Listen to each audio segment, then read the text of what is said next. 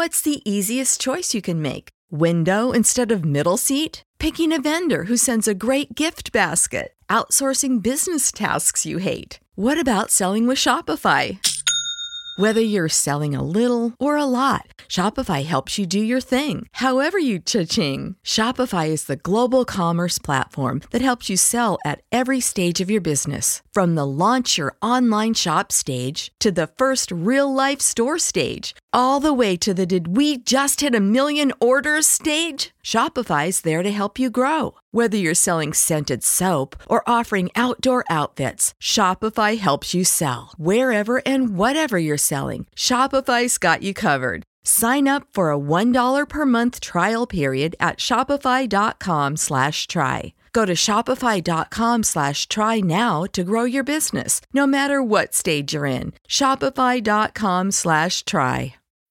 When you need mealtime inspiration, it's worth shopping Kroger, where you'll find over 30,000 mouthwatering choices that excite your inner foodie. And no matter what tasty choice you make, you'll enjoy our everyday low prices, plus extra ways to save, like digital coupons worth over $600 each week. You can also save up to $1 off per gallon at the pump with fuel points. More savings and more inspiring flavors make shopping Kroger worth it every time. Kroger, fresh for everyone. Fuel restrictions apply.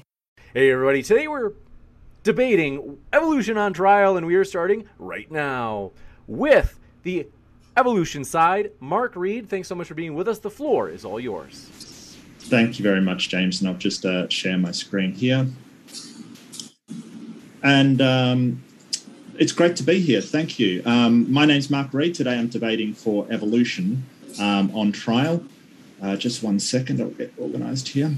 Um, I, I, want to thank James and Modern Day Debate for inviting me to debate, um, Atheist Junior for, for being my debate partner, and of course Sal and Eric for uh, agreeing to debate and presenting arguments against the uh, proposition.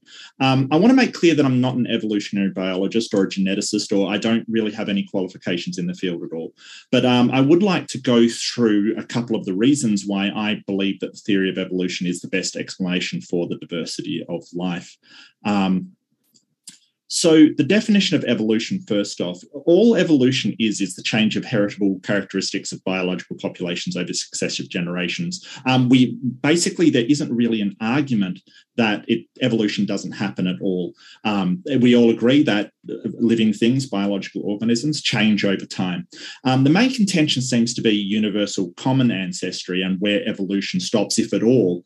Um, it's important to note, however, that science says that the process of evolution is the same, whether it's within a species level or whether it's from one species to another. Now, there's a mountain of evidence for evolution. It says there's so much evidence that I couldn't put it all into a presentation. There's fossil record, embryology, um, uh, philo- phylogenetics. Uh, the list is absolutely huge. Um, so today I'll be focusing on just two that I think are the strongest um, chromosome 2 fusion and ERVs or endogenous retroviruses. Um, the fascinating thing about these two evidences that they fit neatly into the theory of evolution that was already posited before we even found genetics. The outcomes were predicted and support what we already knew about evolution. Um, in the interest of brevity, I'll keep things simple and just give an overview. I, I want to give AJ uh, all the time that I can. Um, so chromosome 2 fusion. Um, the chromosomes are a long DNA uh, mod- molecule containing the DNA of the species. We differ from other great apes as they have 23 pairs or 46 chromosomes. Um, we have 48. Um, it was put forward that if we shared a common ancestor, as the theory of evolution said, um, us and chimpanzees are the most genetically similar. Um, sort of being 95 to 98% similar, we should see that humans lost a pair of chromosomes somewhere. And, and that we do actually see. So these are the chromosomes of, um, and I'll just point these out. These are human, chimpanzee, gorilla, and orangutan. Um, now, pay particular focus on chromosome two, where uh, uh, the human chromosome, as opposed to the chimp, um, has fused. Um, these are actually labeled 2A and 2B in other great apes. Um, I want to show the similarity between the two and, and how striking the similarity is and, and how genetically similar we actually are, except for that join at chromosome 2. Um, chromosomes that uh, um, have a uh, where they join to one another when two chromosomes join to one another they have a centromere in the center here and they have a telomere at either end that bounds them. Now, um, what we should expect to see if, if two chromosomes fused um, was instead of having a telomere at either end, it should have a telomere at either end and two telomeres in the center. Um, it should also have a second centromere where that, that second chromosome fused on. And that's exactly what we found. We found that we have a telomere in chromosome 2 at either end, fragments of telomeres in the center, and a second fragmented uh, uh, centromere in the lower half of chromosome 2. And this is exactly what we'd, we'd see if they were fused um, and, and not what we would expect to see if they were actually um, um, uh, separate in others and we only had one chromosome 2 um, from the very start. The second evidence is ERVs. I think this is the strongest evidence. Um, retroviruses uh, are, are, viruses that infect the host and then write themselves into the host DNA, becoming part of that host DNA. If this happens in the germline, like a sperm or an egg, the origin point of a organism, the virus DNA um, gets replicated into the entire genetic structure of the, the, the organism so that that germline separates multiplies and becomes the entire organism. And then that, that virus is passed uh, vertically down to its descendants, and that's called endogenization of the virus. Um, they, these viral DNA elements have a particular structure. They have a long terminal repeat on either end um, followed by a GAG, POL, and ENV, um, and they're the structure of viruses. Now, only retroviruses have this structure, and those LTRs, the long terminal repeats, um, they only arise when a virus, a retrovirus, makes a cut in the DNA of a host, and they're very, very unique. Um, th- th- that's how we can tell that ERVs have inserted themselves into DNA.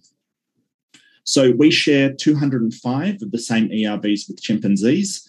Um, the DNA sequence is in exactly the same spot and it's exactly the same virus. Um, apart from the unlikelihood this would happen between humans and apes, basically it means that um, out of 10 million possible locations of insert, insertion, the same virus has inserted in the same place. Um, that is astronomically unlikely that happened in two separate cases. The alternative is that it happened in a common ancestor and that was passed through the lineage down to descendants, and it's simply we split off, but both of us kept that fragment of the uh, retrovirus in our DNA. And the interesting thing about this is that the further you go away in the tree of life, the less of these viruses are shared between um, organisms.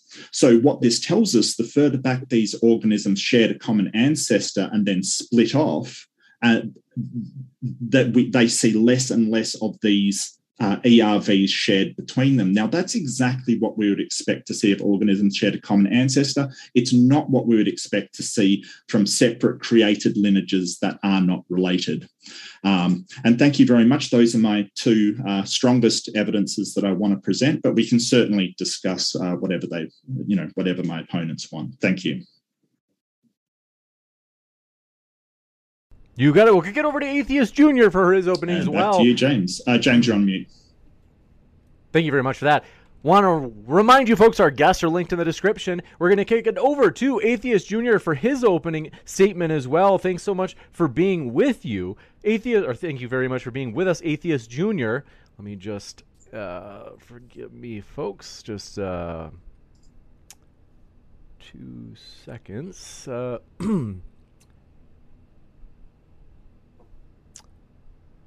Where is this? Uh, Mark, if you're able to, for some reason, it usually gives me the option to stop your screen share, but I can't. There it is. Okay, I got it. And with that, we're going to kick it over to Atheist Junior. Thanks so much for being with us. Atheist Junior, the floor is all yours. Okay. Um, so I is my screen share up too? Yep. All right, that was a fantastic uh, presentation by my partner Mark. So thank you so much for for doing that intro, and thank you to James for having me on again.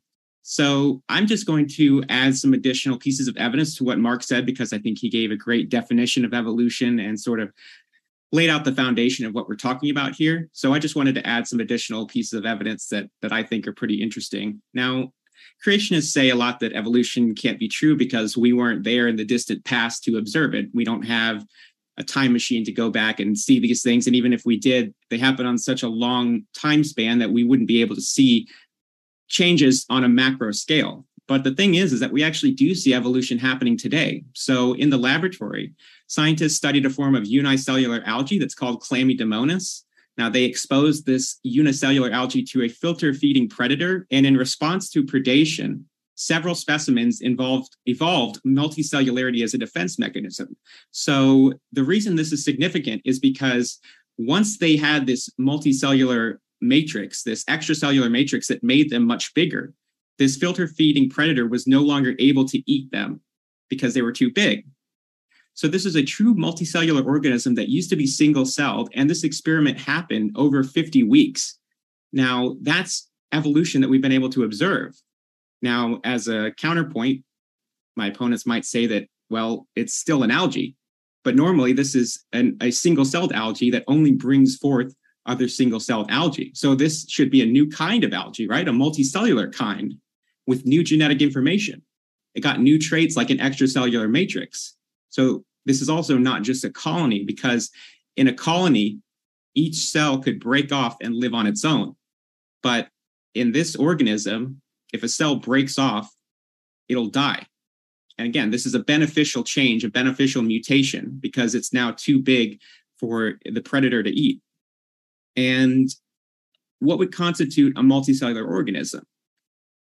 And what would constitute a macro evolutionary change? So creationists either want these huge steps or you want a thousand transition between each steps and you're basically positing a god of the gaps argument because when it comes to transitionary forms, usually when we fill in one gap, they'll just say, well, now there's another gap that you have to fill in.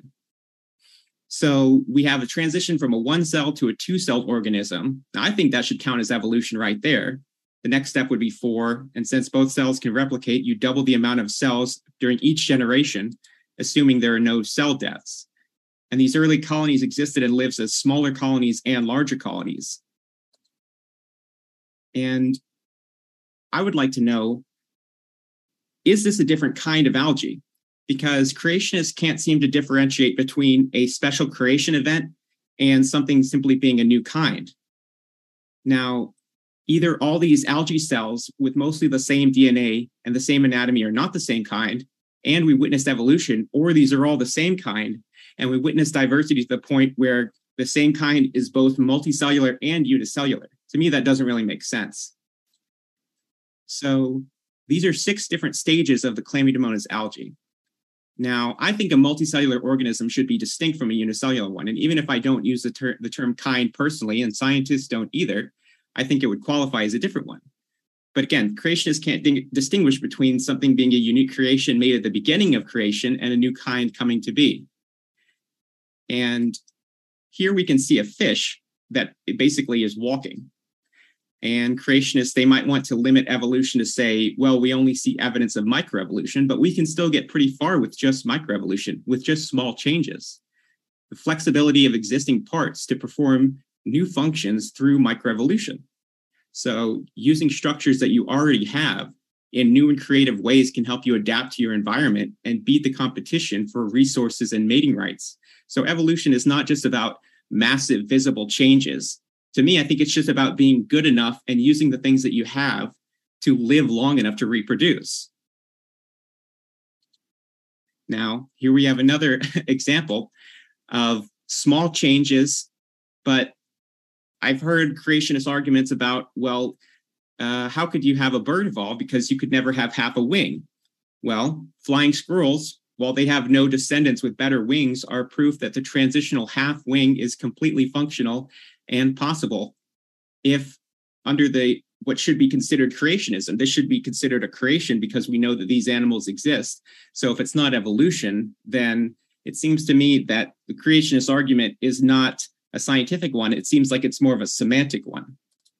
So what happens if flying squirrels get better at flying are flying squirrels a new kind of animal or is it a squirrel bat or just an, a squirrel that can fly So we already know that greater morphological distances are already admitted by creationists. Would this not count as macroevolution? Totally new functions that evolve from pre-existing traits in a squirrel lineage, or just a microevolutionary change? So I'll end I'll end my presentation there. And thanks again, Mark and and James, for having me on. Thank you very much for that opening, and we're going to kick it over to the, you could say, skeptics of evolution side. Thanks so much for being with us, Sal, and thanks so much for being with us, Eric. The floor is all yours, Sal, right now.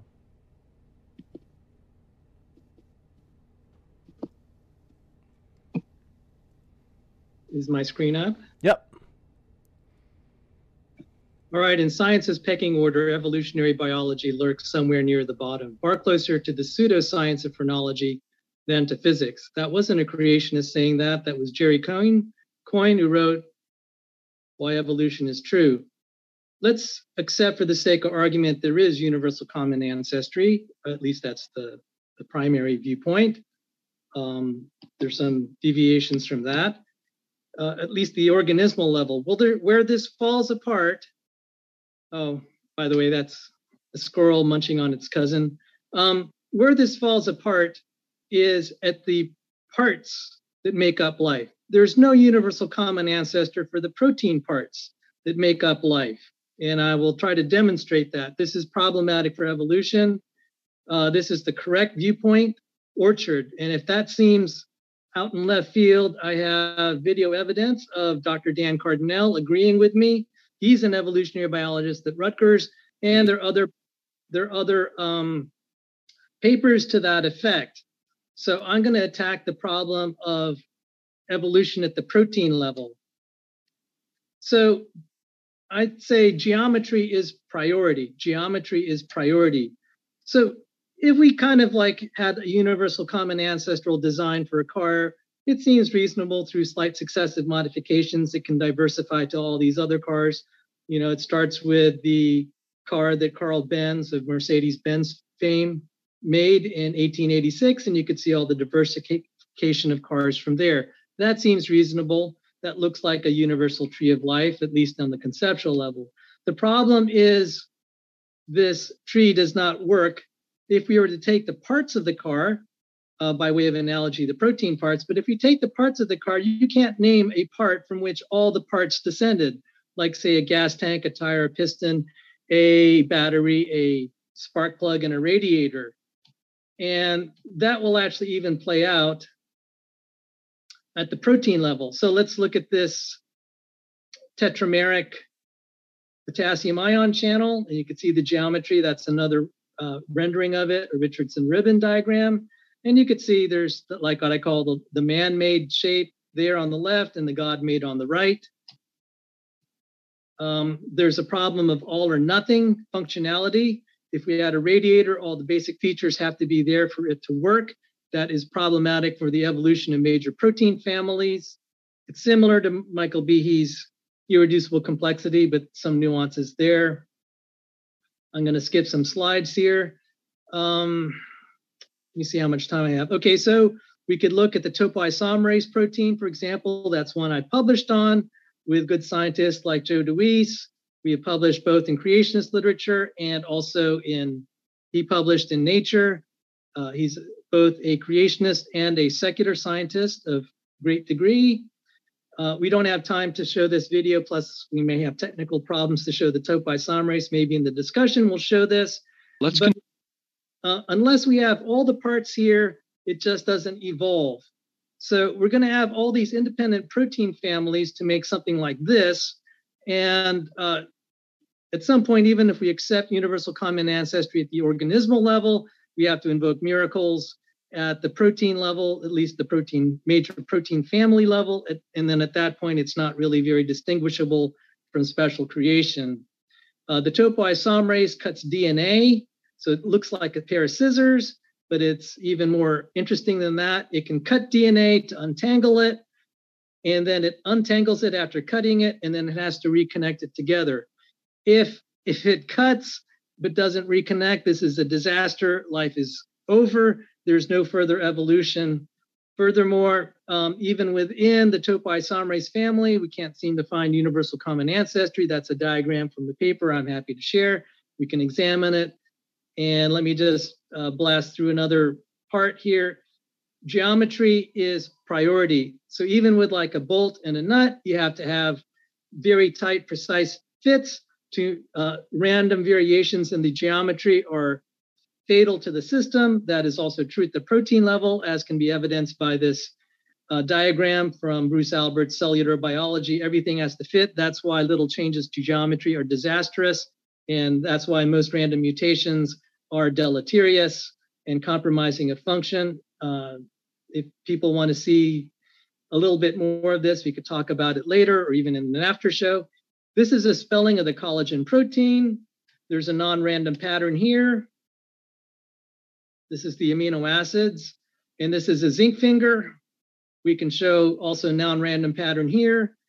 The significance of that is it is brutally evident if you take a collagen and a zinc finger or any other major protein family, there is no universal common ancestor, consistent with what Dr. Dan said. So if we invoke universal common ancestry at the organismal level, we're going to have to invoke miracles to make the proteins. And at that point, it's indistinguishable from special creation uh, the creationists like myself would argue maybe it's just better to invoke uh, to dump universal common ancestry altogether because if we're going to invoke um, special creation for the protein families we can just as well invoke it for everything else thank you eric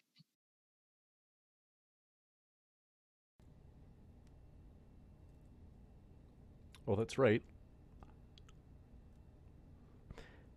Want to remind you folks, our guests are linked in the description. And then I got you loud and clear now, Eric. Ready for you. Okay, thank thank you very much. Thank you. Uh, that was a great opening, and I want to thank uh, uh, my two atheist friends here for your opening. And if you don't mind, I know this might be a little bit unusual, but would, we, would it be okay if I just asked a yes or no question just to clarify your position on something? Um, and then I can carry it on real quick. I was just wondering, and this is for both of you. Do you are you of the ilk that say evolution is a fact, or would you agree with me that evolution is not a fact? And do you believe every fossil is transitional, or would you agree with me that not every fossil is transitional? Uh, I would say that um, the it seems based on current evidence that yeah, evolution is factual, and that you could uh, you could say that every fossil is transitional, but I think that um, that requires a little bit extra explanation, you know, but other okay. than just stating it outright. Mark, would you yeah. I would say that evolution is a fact. The theory of evolution is the model describing uh, the process in which evolution works. And I would have to agree with AJ saying that every fossil is transitional it kind of there's a lot of uh, um, confusion about what transitional means, but I, I, would I would tentatively sort of say that could be applied to fossils. Yes. Okay. Thank you, thank you guys for your answers.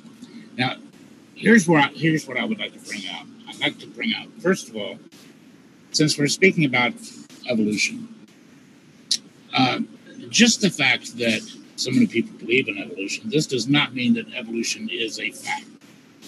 Okay. I wouldn't even consider evolution a science at this point because science has rules.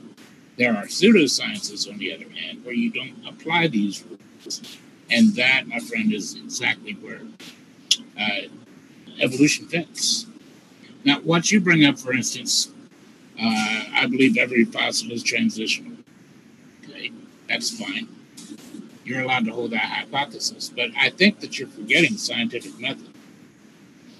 Uh, first of all, you make an observation, and you're going to find out what people are going to find out tonight is what evolution is built on is so flimsy, it's amazing that it's even still afloat.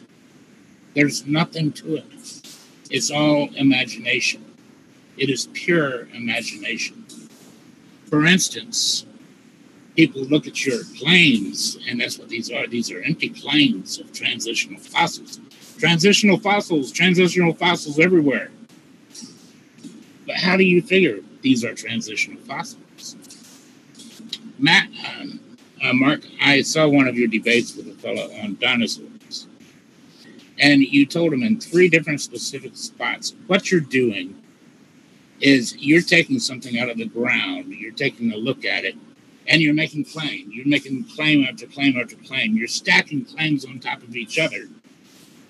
And when one claim gets proven wrong, you just make another claim. Well, that's what you're doing with transitional fossils. You did these. Evolution stands on two things. Uh, one, transitional fossils. This is your biggest evidence for it. And two is DNA. This is your biggest evidence for it. So now we have to separate what is your observation, what is your hypothesis, and what have you done to test your hypothesis or to falsify it? Well, I submit nothing. First of all, let's take transitional fossils, for instance. Transitional fossils, Archaeopteryx is a good example. You have the Archaeopteryx. The Archaeopteryx is said to be a transitional form in between a theropod dinosaur and a modern bird. Somewhere in there, that's where you fit Archaeopteryx. So now you have your observation that this is based on. What is your observation? Well, the Archaeopteryx has similarities of a theropod dinosaur, and it has similarities with the bird. So we can assume or hypothesize that it is in fact related. It is a transitional form between the two. Now, falsify that baby. There's no way to falsify that. It's a claim. It's an unfalsifiable claim. And if it's unfalsifiable, it's not even science. It's as good as science fiction. Dr. Colin Patterson was the lead paleontologist, the head paleontologist for the British Museum of Natural History. And he wrote uh, books on evolution, toured for evolution. And he, when asked why he didn't include pictures of transitional fossils, he says, Fossils can tell us many things, but they cannot tell us whether or not they were ancestor to or from anything else. They can't tell us that. You don't have the. No, I'm going to use another example here. About 30 seconds left. Okay. So basically, let me just wrap it up by saying this. You don't have any proof whatsoever. None. Zero. Zip. Zilch. The onus is on you to provide said proof that even one transitional fossil exists. Show me the tests. Show me the DNA where it was the DNA of this transitional fossil was tested against its child and its parent uh, ancestry, relatives, and you proved your point. But you'll never prove your point because out of all these millions of transitional fossils, you don't have so much as one and time. With that, we're going to jump into open conversation. But first, I want to say, folks, in case it's your first time here at Modern Day Debate, we are a neutral platform hosting debates on science, religion, and politics. We hope you feel welcome no matter what walk of life you are from. We're glad to have you here. And if you haven't yet, hit that subscribe button. We have many more juicy debates to come. For example, at the bottom right of your screen, Mark McQueen, and King Crocoduck, legendary debater in the creation evolution world on YouTube. They will be colliding later this month, or I should say September. It's going to be a juicy one. You don't want to miss it. Hit that subscribe button. And with that, gentlemen, thanks so much. The floor is all yours. Are you sure it was Mark McLean? I thought it was um, uh, David McQueen. David, thanks so much. It's been a long. No worries, day. David McQueen. no Mark involved at all. But uh, thank you so much for your introduction, Sal and, and Eric, and thank you so much, Atheist Junior. That was a, a wonderful presentation. I, I, do appreciate it. Um, first, I'd like to get into the the Sal's start as sort of the evolution at protein level, um, because as far as I understood it, we, we shouldn't expect to see um, evolution at a sort of protein level. The proteins evolve de novo, as in new proteins evolve over time. So, why would we? I guess what I'm saying is, why would we expect to see the same proteins in at the very start, the primitive life forms like like prokaryotes and things, if they evolve over time, I don't understand that, Sal.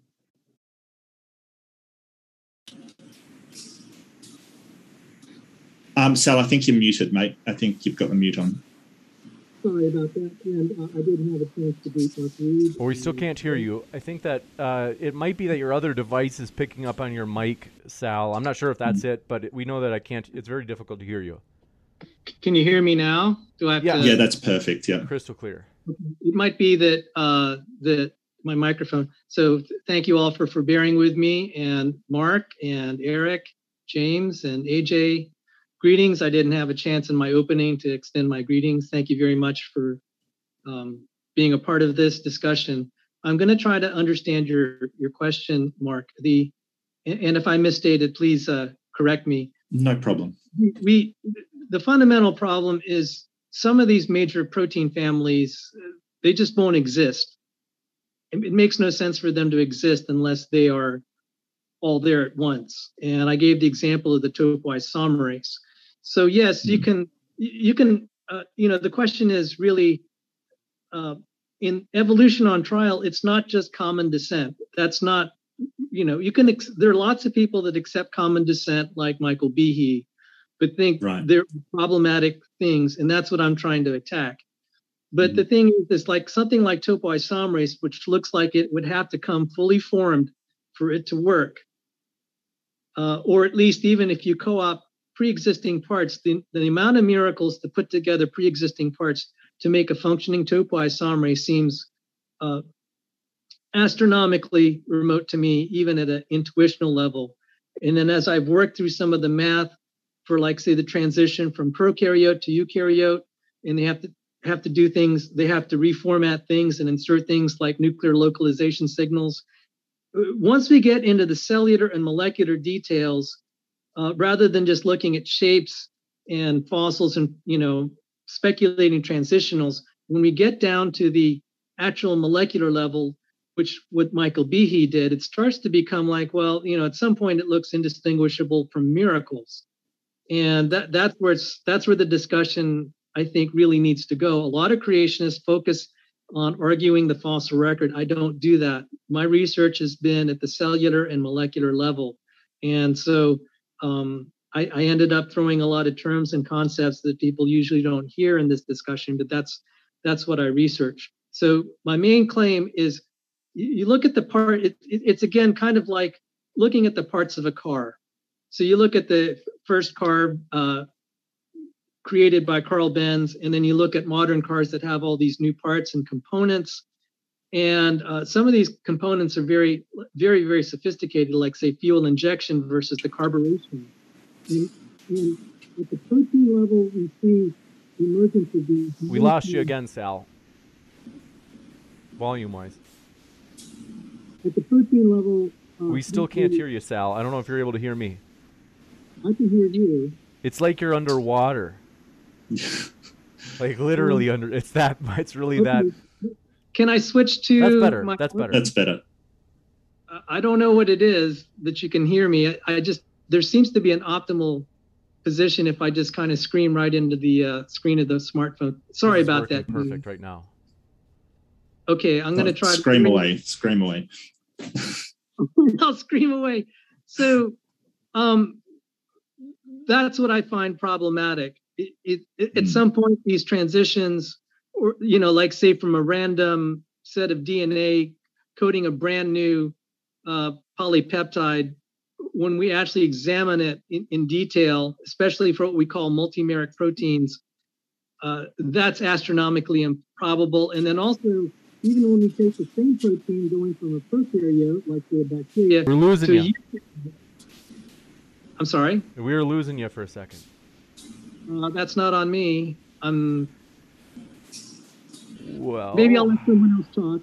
Uh, I'll have an after show on my channel, and probably. my audio is usually better there. Well, Zoom- it sounds like your main concern is irreducible complexity here, Sal. That seems to what it be No, I, boils I, down I to. think, I think the main concern is that there's just no proof for evolution whatsoever. You point to you point to DNA similarities, for instance. Okay, let's attack Right. that for just a moment. Now, that's DNA similarities compared to what portion of our DNA? Is that talking about the entire genome, or just the, uh, the or are we talking mainly about the coding part of the DNA? Oh, you Uh, compare you compare the nucleotide sequences, and we look for the similarities in them. Uh, right, right. And so you're talking about the uh, the coding DNA. That's where you see your similarities, correct? Not specifically, just in Oh, the yeah, sequence in general. Of course it is. That's exactly where you see your uh, your similarities, is in the coding section. I can pull up two uh, two papers right now, peer reviewed, but put them right in front of you. It says one thing: one percent of our DNA is coding DNA. Okay, so when you're talking about chimp and human DNA is ninety nine percent uh, similar. You're I want to give you a about bit more time. Forgive me, pardon my interruption, but just because we haven't heard from Atheist Junior or Mark so far in the open discussion, I, I just want to maybe kind of uh, speed it along for both you, Sal, and Eric. Okay, that's fine. That's fine. Um, I'll just I'll just wrap that up by saying that uh, you know you have one percent of the DNA that is ninety nine percent the same, ninety nine percent similar, but all these other claims of DNA proving this and that, that's just another claim. It's just an, uh, another hypothesis based on your observation, and it's an untested, unfalsifiable claim. You Well, cannot. it's, it's not just the coding section, it, it's the entire genome. It- It's not just the coding section. I'm, I'm really sorry, but that's not how we compare DNA. And the thing is that we're using the same kind of technology to tell who's related, you know, whether you're related to your father or mother or cousin or something like that. And nobody seems to have a problem using it like that. It's only when it shows the similarity and the nested hierarchy that when we go out, further and further and further, the similarities get less and less and less. And uh, what I would like you to do is then address the, the whole problem of ERVs for the creationists of why we um, why we have these endogenous retroviruses between us and chimpanzees. Um, that is a 10 million to one for one of them. Um, to, uh, and, and, and we have that 205 of them there making the likelihood of individual infection to be so close to zero it's, it's almost impossible. Can can you talk on that? Explain that at all? Yeah, yeah. Now let's let's let's examine this. What is your observation? Um, that we see uh, ERVs, which um, insert themselves into a random point in the genome, um, inserted in exactly the same spot with exactly the same virus, 205 times in both us and chimpanzees. Okay. Now, what do you hypothesize based on Um, your observation? Well, we, we can hypothesize before it was found that if we are indeed related, we should see these ERV markers in So- us so- and close relations to So- us. The further away the relations get to us, the less of those we should see. So, you're in other words, you see, you note a similarity, and you hypothesize a relationship because of that uh, similarity. Is that true or false? Well, we hypothesize what we should find when analyzing the DNA of not only us and chimpanzees, but other animals like um, the great apes and other mammals and reptiles, etc. What and we should find. And you don't hypothesize that that similarity means anything? Well, I Well, think it- I think the yeah. hypothesis is that it's more likely if we have two possible outcomes, is it's more likely that this is a, a result of evolution and not just a really really specific coincidence. Bingo. That So we would that see is your- that is your hypothesis based on that observation. Now I want to see the falsifiability. Well, it's Show not my hypothesis because I'm not a Oh, scientist. Okay, that's that's. Okay, so Eric, Thank. Eric, the, the falsifiability is that if we look in a very distant animal and find more ERVs than you know us and chimpanzees, for No, no, no, instance, no. we know that's false. Well, no, don't That- just shake your head. We know that to be false because we've How does, how does disproven. that how does that Well, prove it, it it's because we've made that testable prediction, and this is, I think, this is what you're not understanding about testable No, no, predictions. So- no. Hold on, no, I no, do no, wanna Eric, let, let me talk, mate. Let me speak. talk.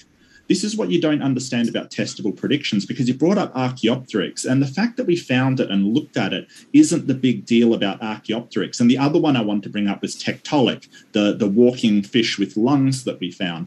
the important part about them is we predicted them beforehand. Darwin predicted a bird with teeth, and that's exactly what Archaeopteryx is. We predicted to find a fish that could walk on land and have um, formation of lungs from its swim bladder, and that's exactly what we found. That now, is the testable falsified. Wait, wait. Did you just did you just hypothesize these things in a vacuum, or are you saying that they are all related and go back to a last unified common ancestor? No, he's saying he was yeah. saying that Darwin himself Darwin predicted that a protobird with unfused wing fingers would be found, and then two years later they found Archaeopteryx. So you misunderstand the question. The question I'm asking is this. Now I understand that. Are you are you uh, hypothesizing all of this in a vacuum? In other words, or do they have something to do with one another? Are you saying that all of these things are related because of these observations? Eric, no hypothesis is in a vacuum. That's the point of hypotheses. You hypothesize something. In this case, Darwin says we should, if evolution is true, we should find a, a bird with uh, unfused uh, fingers and a uh, teeth. And then that's what we found. Okay, so let's say, let's say you find something like that. Does sure. that mean just because you found that skeleton that it is automatically related to the theropod dinosaur and the modern bird. What do you mean related? Well, not, autom- well, not automatically, but it's very strong evidence. and then, so, so in other words, it doesn't mean anything. It still has. Uh, to, you, still, you still have to test that thing. You still. How, how do you get from very strong evidence to doesn't mean anything. That's sort of saying, well, if you find a guy with a knife and he's standing over a dead body with the knife in hand and blood dripping off of it, it's very strong evidence, but it doesn't very, mean anything. Very, very strong evidence for what? That they're related? Yeah. Yeah, but you're not proving they're related. There's only one way you can prove whether or not they are related, and that is to test the DNA of the common ancestor to test the DNA of the Archaeopteryx, and we have the DNA of the modern bird. But that's the only way you're going to be able to falsify that hypothesis. Do, no so, do you, do you think that Archaeopteryx has to be a direct ancestor to a modern bird for it to count as, as evidence? Did I, did I say that at all? Uh, you, I, said, I think you implied it. No, I said that you have to follow the scientific procedure, scientific methodology. And just because you're an atheist who believes in evolution. And most scientists believe in evolution, or at least say they do, because they've got skin in the game. That doesn't prove anything. They're claims, they're empty claims. You're excusing yourself from falsifiability. You're you're just you're just totally neglecting the point that you're not even following scientific methodology. Well, that's not true. I mean, I brought up a couple of examples that could be falsified, especially if you if you don't mind, Eric, um, especially the chromosome two fusion, where if if those chromosomes weren't fused and we didn't find a second centromere and the telomeres in the center, as I explained, that would have falsified evolution because it would have said, hey, our chromosomes didn't fuse at number two, um, like the chimpanzee still has 2A and 2B. So you're, basically making these, these statements that, that evolution is unfalsifiable when that just isn't true. Um, no. There's a lot of ways to falsify evolution and a lot of things that we expect to falsify it that weren't didn't happen and and so that's why we think it is a, a, a, a well it's a real theory and it's a real scientific um, has scientific basis. So you're just going to make more claims. It's not an empty claim if you predict to find a certain fossil and then you find it. That's not an empty claim. That's yeah. no proof that you found what you were looking for either. So i'm, I'm yeah, not exactly. sure what, i'm not sure what you mean by proof because the science doesn't work with proofs usually. That's oh, math now, this I love when atheists use this. You see, because cool. here's the difference: your science doesn't prove anything. Why doesn't your science prove anything? Because it's not science. It's it's pseudoscience that is unfalsifiable. Science proves things every single day. medical science has proven they can control the heart rate with medication. I can take carbide and mix it with water and prove to you through science that it is possible to create acetylene in such a way. I can take, we can take a signal. Science has proven that we can send signals through the atmosphere. Science has proven that we can launch rockets from the Earth. Science has proven that we can put satellites into space. Science has proven no, science proofs are something that's a mathematical concept. In science, you yeah. find the best current, most parsimonious model. explanation for things and the best model. Because we don't so decide that things are true and that we're always going to think that this is true in science. It's the best current explanation. Yeah. So, so when we when we send signals, we, we find the best method for sending just, them because they don't always work. We have have things that can block signals and, and we make a model of how those um, signals are working. We don't just say, "Hey, it is it is proof." Uh, that's so not how these things work. Oh, just to be sure that Sal isn't just. Oh, Sal, yeah, I, I, I, I think Sal. So science hasn't proven that we can mass communicate. Sal, we can't hear you yet. I, I can see your lips moving, but I we haven't been able to hear you. So is it your position that's no, not you, Sal? I just want to give Sal a Eric doesn't want to go. I, I, just want to, just in case Sal. Uh, I appreciate your passion, though, Eric. I, I, just want to be sure that in case Sal had anything, we could hear him because I saw his lips moving. Do you have anything, Sal? Yeah. Uh, so if there's any sound, uh, does it get muffled if someone else's microphone is not muted? Um. So far, I haven't noticed that pattern yet because nobody. No. Yeah, so you're talking fine. So.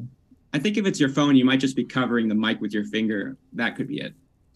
Oh, that could be it. It does have a muffled sound to it. I don't know where the mic is. Now I can go to the other mic on my other computer. It's loud and clear. Like if you keep going like this, I think we'll be good. Okay, if I'm talking in this direction. Yep. Okay, as far as the ERVs, if we postulate that they were independently positioned there, I have good evidence that they would be because I have, if you'll Google um, the Sternberg Collins paradox, you'll see I address this. We have independent transposons um, that, that don't have common ancestry that are put in the same position. So this is very problematic for evolution. We can just extrapolate that to the ERVs. Also, the ERVs are finding out, like all of the a lot of non-coding DNA, is very important that when it transcribes is very important for creating a phase these these non these membraneless organelles. So it is not just random it has it has purpose. The ervs also are tied and connected to uh, they are uh, bound by zinc finger proteins that hook to the KAP1 complex. This is way more complicated than evolutionary biologists have been saying and it's only coming out in the last few years, and they got that wrong. So um, that so, so that's that's an example of you know the, the ERV thing is is way more complicated than we're making it out to be, and um, it would also require what we would call coevolution, where you'd have to modify the zinc finger protein simultaneously with the ERV to make it workable. So just the fact that it's in the same position doesn't mean it evolved. It could also be specially created. And so the creationists would say it is common design. You can still assume common ancestry if you want, but I pointed out the problems with that with uh, the independent protein lineages. So, well, Sal, um, Sal, Sal, I'm sorry, um, but it, it, sounded like there um, that you're basically saying that you, you're you're sort of accounting for these um, um, these these ERVs through miracle that they were created to look like they were from common descent.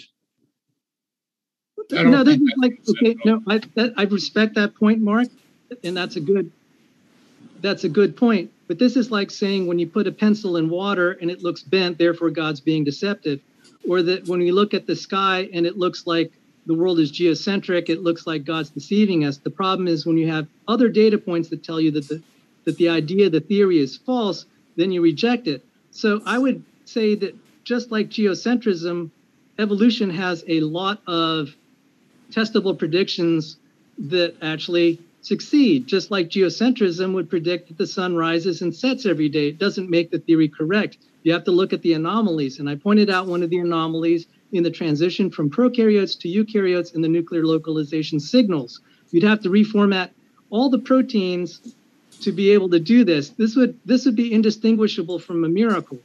So this isn't, you know, granted, you've probably not heard these arguments a lot because creationists don't talk about them, and that's why I'm glad I could be here. So well, I mean, I have I have I published. Mean, the problem there. On this. Go on, Mark. I'm sorry. Yeah, yeah. The, the problem there is that uh, a lot of the evolutionary biologists and geneticists don't agree with you, Sal. Like Francis Collins, who ran the Human Genome Project, basically says evolution happened. He doesn't like it, but he has to admit it. And he's a very devout uh, Christian. And and the problem is that you're sort of expecting these structures to to sort of um, evolve into their optimal function instantly. Whereas that isn't really the case. I mean, I, I read about a lactase uh, metabolism promoter, um, operon in E. coli, and there's a 100 base sequence you can replace with just random strands of DNA. It, it still works. Sometimes it doesn't work as well. Sometimes it works just as well with these random elements in it. So these the whole idea seems to boil down to two things from what I'm hearing. One's a irreducible complexity, and one's sort of just an appeal to incredulity that you don't think that these things could have um, evolved over time. Um, I, I think we should discuss the irreducible complexity because, as you mentioned, Behe was the main promoter of that, and we saw during the Kitzmiller versus Dover, his bacterial flagellum where it was demonstrated that that flagellum, which he said was irreducibly complex, actually it, it worked as a pump in other uh, bacteria. Um, so we know that these structures can start out as another thing, and proteins can have different functions, and then as they evolve, change functionality. Do you know what the second chromosome is used for? Can we stay uh, on this uh, topic? I wanted to add something to the Behe thing. Sure. Sorry. Okay. So yeah, like he said, so we know in the in the Kitzmiller versus Dover trial, Michael Behe was testifying and he was cross-examined, and he conceded that there was no peer-reviewed papers that supported his claims about complex molecular systems like the bacterial flagellum, but also the blood clotting cascade and the immune system that they were intelligently designed and also that there were no peer reviewed articles supporting his arguments that molecular structures were irreducibly complex. So he admitted this on the stand. Mm-hmm. We can get it. Right. I didn't use the word irreducible complexity for a reason because there are some weaknesses to it. The other thing is all those claims of co-option of other parts is still very problematic because it's just like taking, um, you know, one set of parts and assembling it to be another function. It's it's not as trivial as they're making it out. That would be a necessary but not sufficient condition. It's not argument by incredulity. It's argument. It's proof by contradiction or argument by contradiction. If I said I don't believe a tornado can go through a junkyard and assemble a 747, that sounds like argument from incredulity. But actually, the better way to say it is we would not expect a tornado passing through a junkyard to create a 747. So random mutation and also natural selection should not be expected to make these, these complex structures. We can prove that experimentally, and most natural selection, or shall we say, a differential reproductive abundance results in loss in compromise of function. And as far as, yes, you can mutate some parts, but you can't mutate all of them. There are critical parts like in the topoisomerase protein and zinc finger proteins and collagens, et cetera, et cetera. I could point to so many examples there are, as I said, geometry is priority. Geometry is priority. And the and proof at some point, this thing's going to fail. If you don't have the minimal functionality, even making a multimeric protein where all the parts have to connect, because a lot of these complexes, like say a homohexameric helicase, has six parts that have to be there all at once. You need all the connecting parts, just like you would say the parts of a car. It's far more complex than that. To assume that it can assemble in gradual pieces just doesn't work. It's not argument from incredulity. We have good evidence that it's not going to work in gradual steps. You may take some examples where something slowly optimized with little changes, but you can't generalize that to all everything. This is like going to a casino and saying I won once, and then I can say I can every time I go I'm going to win. It's just not going to work. So what happens in evolutionary biology? They'll cherry pick some examples and pretend that that can be extrapolated to things like the things I was describing.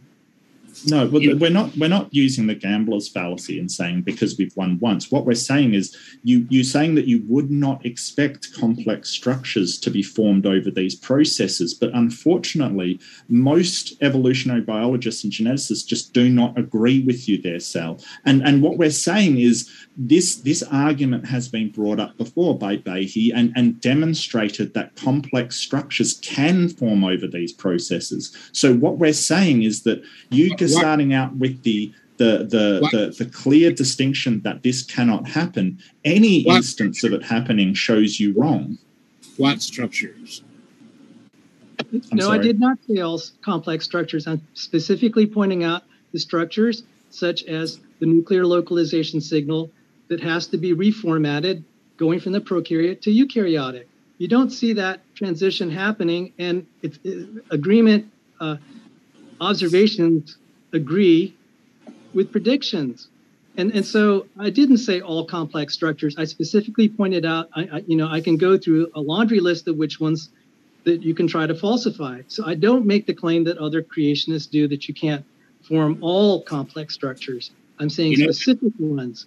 And those specific ones falsify evolutionary theory. Also, yes, most evolutionary biologists don't agree with me, but in science's pecking order, evolutionary biology lurks somewhere near the bottom, far closer to the pseudoscience of phrenology than to physics. There's a reason the major there's the reason that the major research teams that are trying to understand cellular biology, molecular biology, they have engineers, scientists, computational biologists. The last people that they need on their research team are evolutionary biologists because they are disrespected. They don't make any contribution to the advancement of knowledge. Craig, yeah, I, I, don't think that's true, but um, do you know, Mark? Do you know who Craig Venter is? Uh, no. Would did you, you enlighten me? You don't know who Craig Venter is. Craig Venter is probably the world's foremost geneticist. Uh, Craig Venter uh, was putting together the human genome before teams of government and corporate scientists could. Uh, Craig Venter is the only man in the entire world who has designed DNA on his computer, extracted the DNA from an E. coli bacteria cell, and then injected that bacteria cell with the DNA that he created, and it began to reproduce. He's the only man in the world who, to have ever done this. Um, and because of this, uh, one school followed suit and tried to edit the genes of another E. coli bacteria cell. But he says, Craig Venter says, and I've got the link right here for anybody who wants to see it, that the tree of life of common descent is an artifact of old science that hasn't held up. Period. Yeah. Yeah, so so the the problem with the tree of life and what we're currently doing I'm, is I'm we're trying. Done, I'm not done. Oh, okay. Well, I mean, so I'm I'm saying that to lead up to this. You're talking about similarities of DNA. Uh, for instance, the second chromosome, similarities that prove, according to the evolutionists, that we have a common ancestor with the chimp. Okay. Now, first of all, all we have is the similarity, and I could pull this up too, where it does uh, you straight. I don't know if anybody can see this, but this is a paper that was put out. Let me see. This is peer reviewed. Junk DNA defines differences between humans and chimps from 2011. That's how old the science is, dude. And this is, is a good how, thing. This is how That's far. Pretty old this, paper, but sure. Right. That's how far behind evolutionists are. No, that's a paper that's, from like 20, what, 10, 10 15, uh, what, I can't count, 12 years ago now? 11 years, what, what, 11 years ago. You can't twist your source being really old as a good thing. I'm Yeah, that's not that's not a good thing. And plus, it's not like we stopped in in 2011, Oh, so- where we're still putting out papers and stuff, right? Well, I don't. I, just don't. wanna- think- I don't blame you for wanting to hide from this point. The point is, this paper right here hasn't been disproven or corrected by anybody. You can't correct this paper, and this paper states that the genetic differences uh, lie in the uncoded DNA, which is ninety-eight percent of the DNA. Uh, there's only one percent of the DNA that's coding DNA, and that's where the similarities lie between humans and chimp. This paper shows us specifically that we differ, uh, vastly differ, in the uh, uh, uncoded part, which is the largest part of the DNA, the junk DNA, as it's called. this paper that we can't see. So, well, that, that's okay. I mean, if you give me the name of it, I can certainly look it up and, and have a look at it. But I mean, Okay. these are the same tests that, that we use to trace ancestry, um, whether whether you came from Europe or came from, the, the, the, you know, regardless of how it's done, everybody accepts them as a way to trace ancestry. So I, I don't know what you're getting at here, and I'd, I'd like to address Sal's whole thing. What I'm- of, what you I'm- sort I'm of getting at- No, hang on a second. Hang on a second. what I'm getting I'd at, like to address. Come on, Eric. Come on, mate. I want to give Mark a chance. I promise we'll come back to you, Eric and Yeah, Sal. come on, Eric. Um, so, so it's our thing. Of, like you keep comparing biological mechanisms to car, cars and engineering, and I think that's a big mistake. I think that um, biological organisms function in a um, very dissimilar way to um, engineered parts from humans. And it, I, I really, I really dislike the whole car analogy because cars don't reproduce. They don't, you know, do cell multiplication. They don't they don't act like biological mechanisms. They just don't. Um, I'm not sure where this this line of, of reasoning is going with you, Eric. I'm I'm, I'm not 100% sure. Um, so you you've got a paper that says here's where it is in a, in a nutshell. First of all, uh, true to what I said in the very beginning, you, you you you can name a few observances, a few things you observe. You can name a couple of hypotheses based on these observations, but you can't prove a thing you're saying. You have not one single test to prove a common ancestor out there. What about the common ancestor between dogs and wolves? No, no, the DNA test is the proof. That's no, what no, the no, proof no, is. no, no, no, no, no. Yes. No, that's your that's your hypothesis. You look how at is that a hypothesis? you don't even understand the difference between your observation, your hypothesis, and a test. Okay, what is your what is your observation? Um, well, I mean, it would be that creatures appear to be related due to physiological and, and differences. Okay. yeah, like morphological similarities. That was our Morphological, thank you. That was our first. Okay. So, um, so, inkling. so, so, like I said in the very beginning, you look at morphological uh, similarities and you look at the similarities in DNA, and you automatically hypothesize that we all have common ancestors. What do you That mean is automatically hypothesize? Well, that's what, what, do you you do. think a hypothesis is? Well, That's what you're hypothesizing. That's what you are. Can, yeah. Can you give us a definition of if you- if you- hypothesis? If you want, no, you play that game if you like. No. Okay. If you want to, if you want to hold to that hypothesis, that's fine. Hold to it. Feel free, but don't go claiming it's a fact because I'm going to call BS on you every single time, because you have a hypothesis that you cannot test. You cannot test, for instance, whether or not I have a common ancestor with the chimp, because you can't point to that common ancestor. You don't have the DNA of the common ancestor to test to see if it is, in fact, a common ancestor or it's just a claim. What about your cousin? Could we test that to see if you're related to your cousin? We're, we're the same species. But could we test Why it? does that matter? We're the same species. Why does Okay. that matter? DNA is is the same um, structure. It's the same pr- proteins through all of of uh, uh, same base pairs. Why, doesn't why does it mean- matter? That doesn't mean it's evolution, dude. That could be common creator. How do you know you're the same species? How do I know?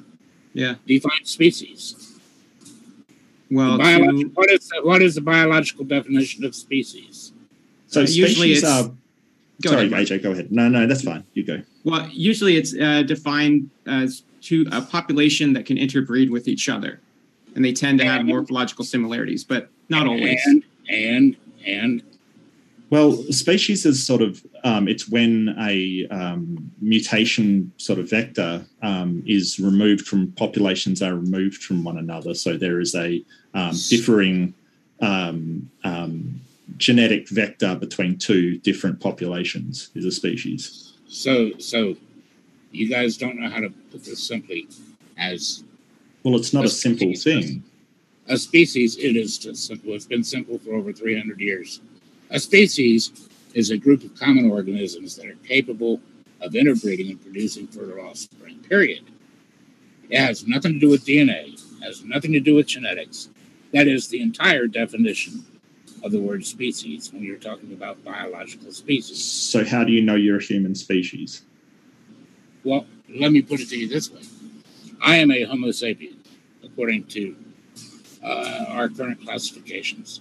Now, what is Neanderthal? How is Neanderthal defined, classified, but then what are they in reality? Is that You a see, different I- species? Uh, you tell me. I mean, we answered your question. You could Yeah. answer ours. It's, okay, well, if you don't know the answer, I will tell you. Neanderthal is classified as Homo neanderthalis. Okay? Homo sapiens are classified as Homo sapiens, two different species. And yet, we have absolute proof. There's that word proof that we interbred with Homo, uh, Homo sapiens and Neanderthal, interbred and produced fertile offspring. So by So you think they're the same species? I don't think they're the same species. According to the definition of a biological species, we are the same species, but we're being That- represented as two different species Yeah. So that In isn't the to- scientific definition, in order to, in order to give the appearance of evolution where there is no evolution. So Yeah. Okay. So I think we're getting way off topic into. I, I Um, think you're stuck. You can't give me an alternate definition of a biological. well, species. I, I gave you a definition. I, I don't know if you accepted it, but I did give it.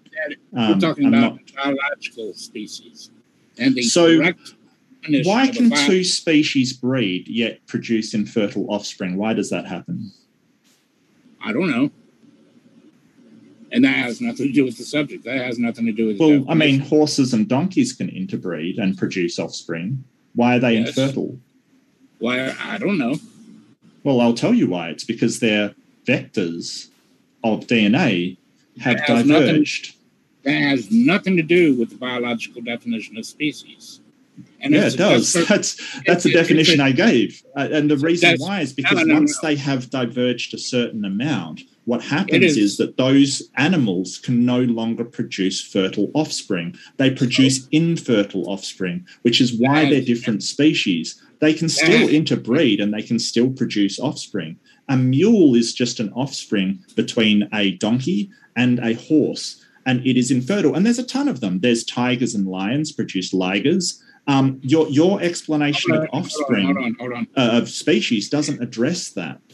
Well, well, apparently your short-sightedness in this field isn't going to help you either, because not all mules are infertile. Number one, lions and tigers interbreed, and they have fertile offspring. Uh, that happens all the time. Dogs, coyotes, and wolves are uh, uh, called separate species, and yet we have coy dogs, we have coy wolves. Mhm. They're uh, they're all the same species according to the biological definition, but in every one of these cases, you have them classified differently to give the Yeah. appearance of evolution where there is no evolution. I So want to know wolves- why aren't I Wolves and know. dogs aren't the same species. One's Well, of of course they Caninus are. lupus and one's uh, Canine familiaris. Oh, so you don't even know that. The the the uh, dog that is a subspecies of the gray wolf. They're both Canis lupus. Okay, well, I mean, you, you do know that we um, we sort of domesticated wolves and bred them through That's- artificial that- that selection still- into still doesn't what dogs change. are. Excuse me, Eric, please, please. Um, we That's- bred that- them into um, what dogs are today from how wolves. how does how does that excuse you from the biological definition of species? well, you, you can't just say dogs. You have to differentiate domesticated dogs. Why? And because there's a difference. What? because of the classification of species They're and the- they're the- subspecies. They're the same species. Well, species is a is an arbitrary concept Okay. that, that no, humans it's not. came up No, with. it's not. But It's not no, it- arbitrary. it is. It's Well, no, That's the it's no more. Yeah, it's no more arbitrary. No, it's no more arbitrary than mammals and rep- reptiles. Ex- yeah, yeah, exactly. that's the It's whole a, it's a point. man. That, that there you go. Yeah. I so agree. the problem you're- is the so problem is you we're trying me- to fit um, the the sort of modern understanding of genetics into the Linnaean system.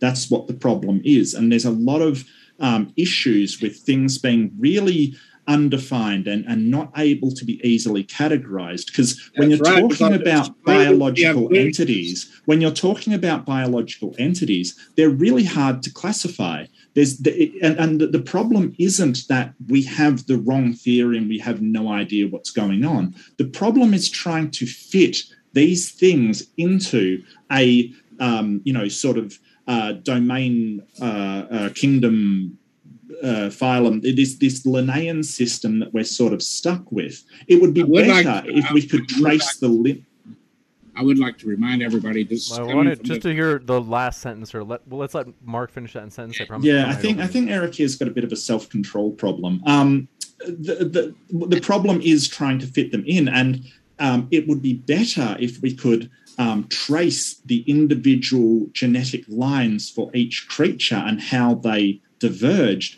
But our classification system at the moment is imperfect, and that's why, as you said about the tree of life, the tree of life isn't a perfect representation because it it it it is based upon this ordering system that isn't the best thing for for you know seeing how these these animals work with one another so you know i'm sorry if i got things things wrong but it, it, it the problem is the, the the system of ordering not that we've got the wrong theory sorry go ahead Okay. Okay. I, I'd just like to remind everybody that comes from somebody that did not know that dogs and gray wolves were the same species. Said that exactly the other, that the opposite is true. Now, I do respect your position. I do respect your right to hold any position you want to. I really do.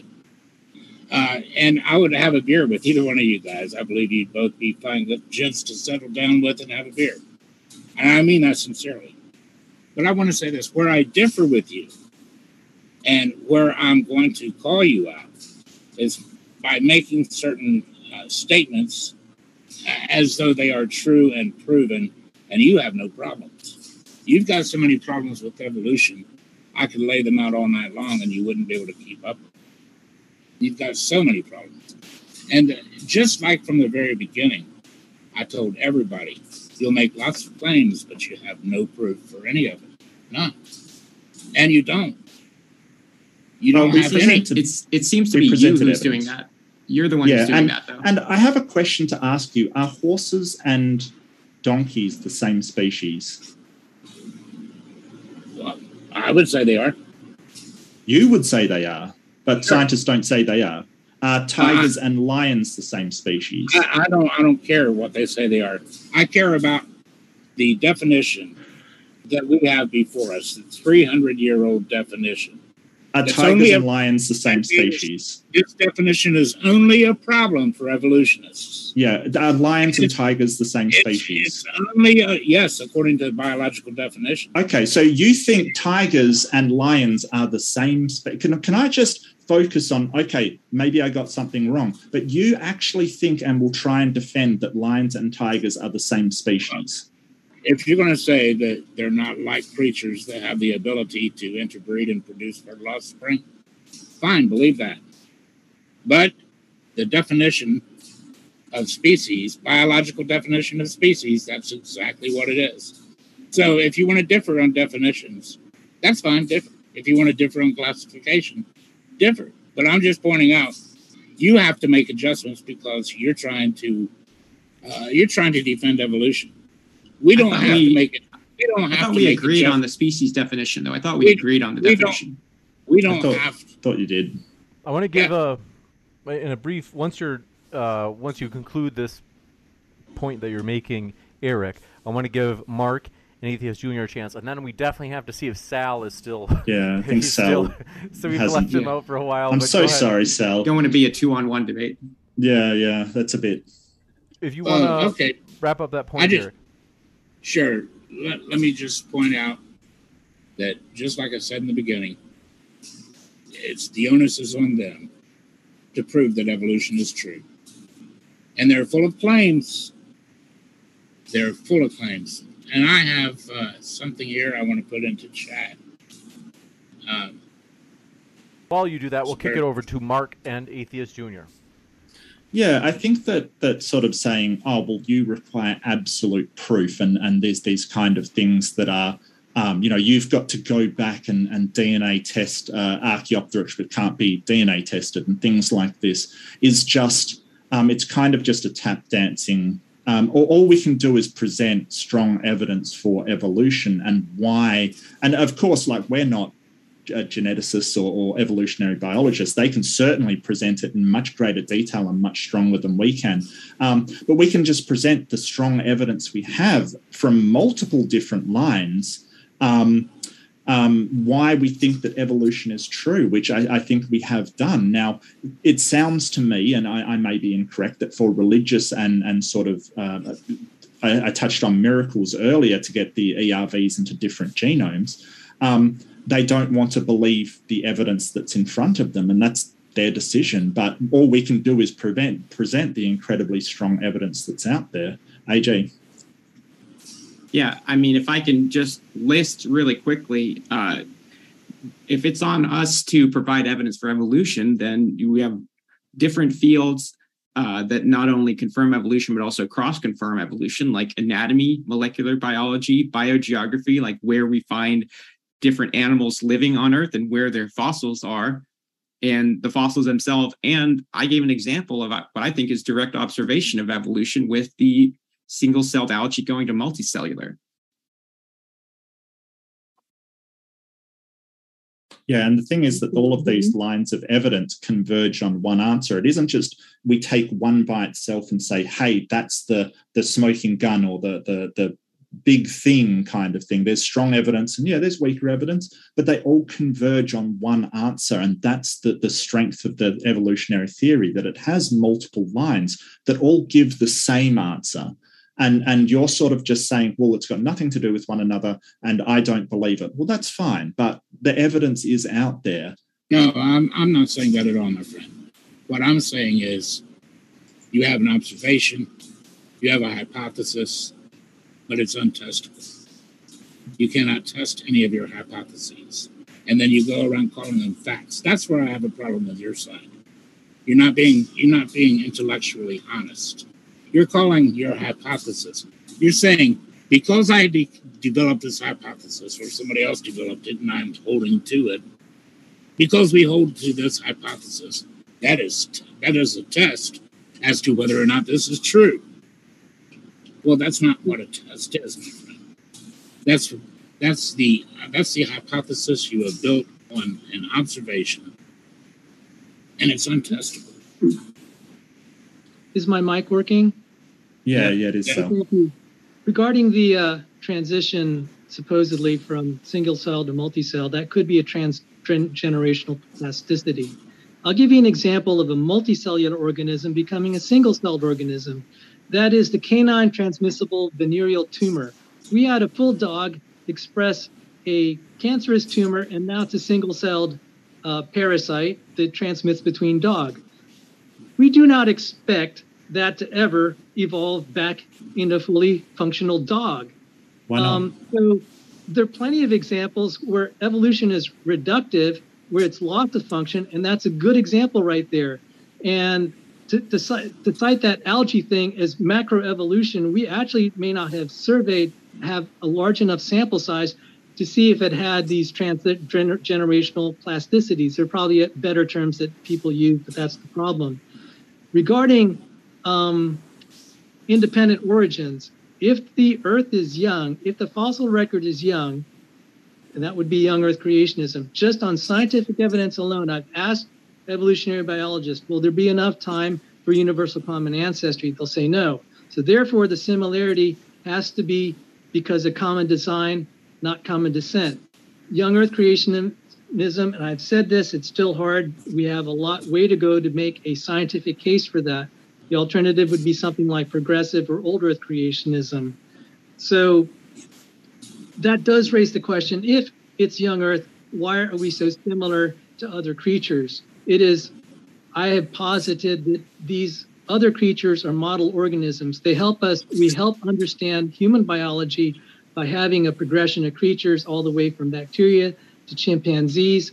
That's why we do medical research using bacteria to understand our own genome. We use yeast to understand chromatin. We use nematodes and other creatures to understand our nervous system, et cetera, et cetera.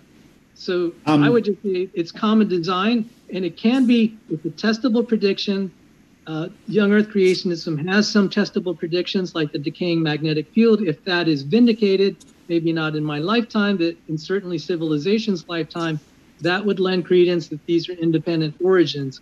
So just because evolution succeeds in some predictions doesn't mean it, it can't be falsified by all these other ones. That's how geocentrism failed as a hypothesis. Geocentric, geocentric models correctly predicted eclipses and lots of other things and seasons, but it was fundamentally wrong because of the anomalous things. I've tried to provide some evidences of what are anomalous in evolutionary theory. Thank you. I want to give a uh, you went over to Atheist Junior Mark, there. but yeah. giving everybody maybe a two to five minute warning before we go into the Q and A. But go ahead, Mark and Atheist Junior. Yeah, your, your problem there, Sal, is you're sort of saying evolution wouldn't expect multicellular to single cell, and that's not the case. Um, the, the, evolution expects whatever is fittest for its environment. doesn't doesn't say that that the aim of life is to get to multicellularity. It doesn't say that that's the best for the environment. It, that may well be the case, but that's not necessarily so. So yes, multicellular to single cell is an example of evolution. It has evolved to gain some benefit. Now, it might have lost functionality in some ways, but if that is beneficial for the organism, it will be selected for. So when you do sort of say these things, you've got to not misrepresent what evolution actually posits as its hypothesis. Now, you touched on the waiting time problem. There isn't enough time for things to evolve over time. You touched upon that. But the problem here is creationists want to see um, uh, mutations happen in series, one after another, after another, after another. And then they say, oh, there can't possibly be enough time. The problem with that is that mutations don't happen that neatly in a serial pattern, one after the other, after the other, after the other. They happen in parallel in populations. So some of the population might have, you know, sort of some mutations, some population might have, part of the population might have other mutations, and then recombination sort of makes them work in parallel as it goes down. So nobody except creationists say that there's a problem with the amount of time. And I'm not sure what the decaying magnetic field has to do with this. I think that's completely off the topic, and I'm not that familiar with the decay of the magnetic field. Um, I think that in order to show that a decaying magnetic field um, has has some sort of impact on on uh, uh, mutation and population, then you would certainly have to to show you know do more than make the claim that is so. And and granted, you did say that might be later on, but um, I would love to see something you know sort of experimented on about that. Uh, do you have well, anything to add, AJ? Yeah. Um, I will. You'll you'll notice that when I brought up my algae example, they didn't go from single to multicellular just for no reason. There's something called a selection pressure, which was the introduction of a predator into their environment. And the example you brought up with the uh, the parasite is interesting. I don't know if going single cellular made it easier for it to transmit to another host or not, but um, that is an interesting sort of parallel. Uh, but these type of changes they're not going to happen unless there's a selection pressure, unless there's some sort of advantage to be gained. Uh, you're not going to see changes like this, so they're not going to just happen for an arbitrary reason, which I think a lot of creationists ask, like, uh, why doesn't a turtle uh, grow wings or something like that instead of getting a longer neck to reach vegetation? Well, it's because it already has a neck, so it's easier for it to just change the structure it already has rather than completely grow a new structure like this.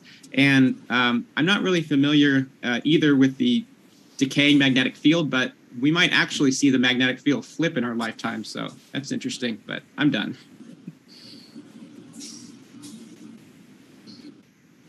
Opportunity we are going to jump into the q&a folks. Want to say thanks so much for your questions and want to remind you our guests are linked in the description. That includes that the podcast. You can find their links down below. If you didn't know folks our debates end up on the modern day debate podcast available at spotify apple podcasts and find podcasts everywhere. And we put our guest links in the description box there in case you'd like to learn more about their views. What are you waiting for? Click those links. With this first question coming in from do appreciate it Derpenheimer says, What could someone do to falsify evolution? I'll take that. It depends on how you define it. If you define it by common ancestry, the way to, to falsify common ancestry is if we find evidence the Earth is young. And even evolutionary biologists will say there's just simply not enough time. The patterns of similarity would then be uh, attributable to acts of special creation, and that's how it could be falsified. I referred to the magnetic field decay. There are other evidences for a young Earth. That is one of them. That's a very complex topic, and I'll be the first to admit that I, even though I will make the case for young Earth, I don't think I, I think we're we have a long way to go to prove it. I personally believe it is young. Got it. Thanks very much for your question. Do appreciate it. Joe Schwartz says, "What will the next stage of human human evolution look like, and why aren't we there yet?" Well, the humans sort of have interrupted, and a lot of papers sort of say we've interrupted the evolutionary process because um, detrimental mutations that come up, they're not being um, weeded out like they would in nature due to medicine and our, our, changes of environment. So I think the next stage in human evolution will maybe be a theoretical one, sort of a, a um, you know, manipulating DNA directly. Um, but it, it's sort of impossible to tell. Um, it, it supposes a whole lot and supposes a whole, a whole massive stuff of the way that humanity goes. But um, I, I, personally think that direct genetic manipulation will be the next evolution of humans, intentional uh, evolution.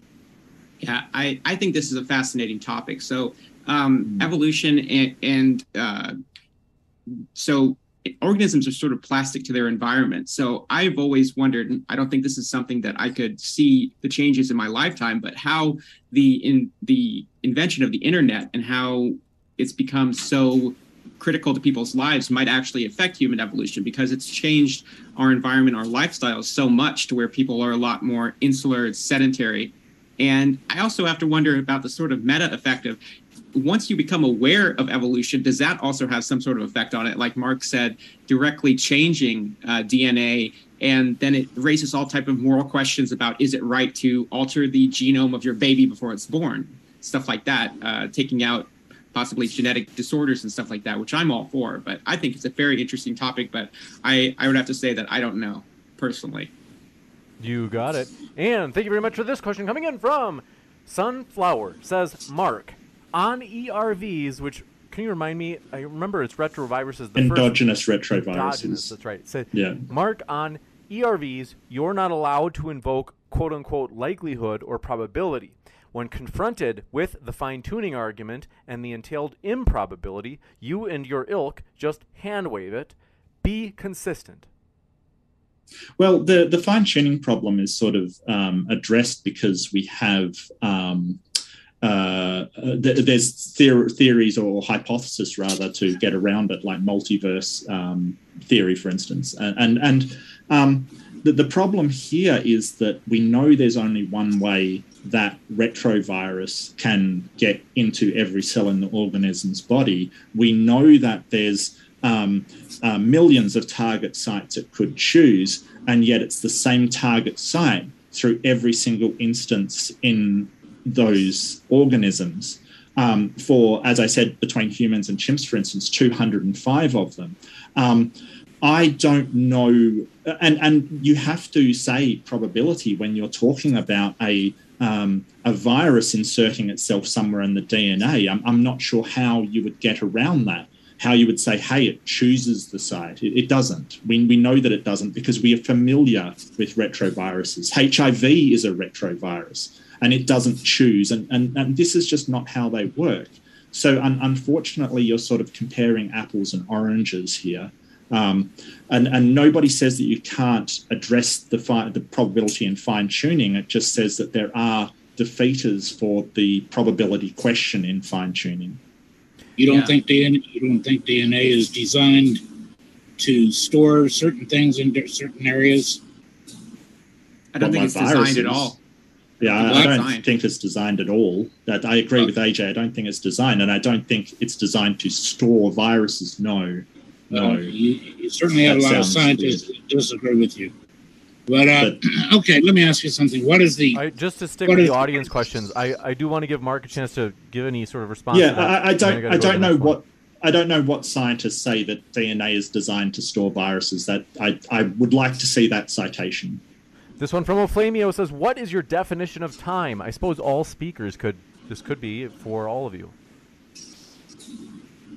Uh, Thank you for your question. I would say time is an undefined. In mathematics and physics, we have entities that are undefined. That means you don't define it succinctly. It's only really understood by examining the whole system.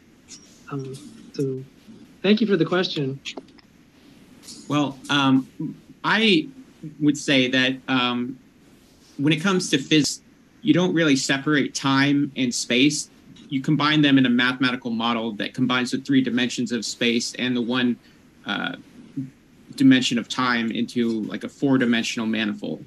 And time itself, which I guess it would just be a linear sort of sequence of events that we can only experience going one way.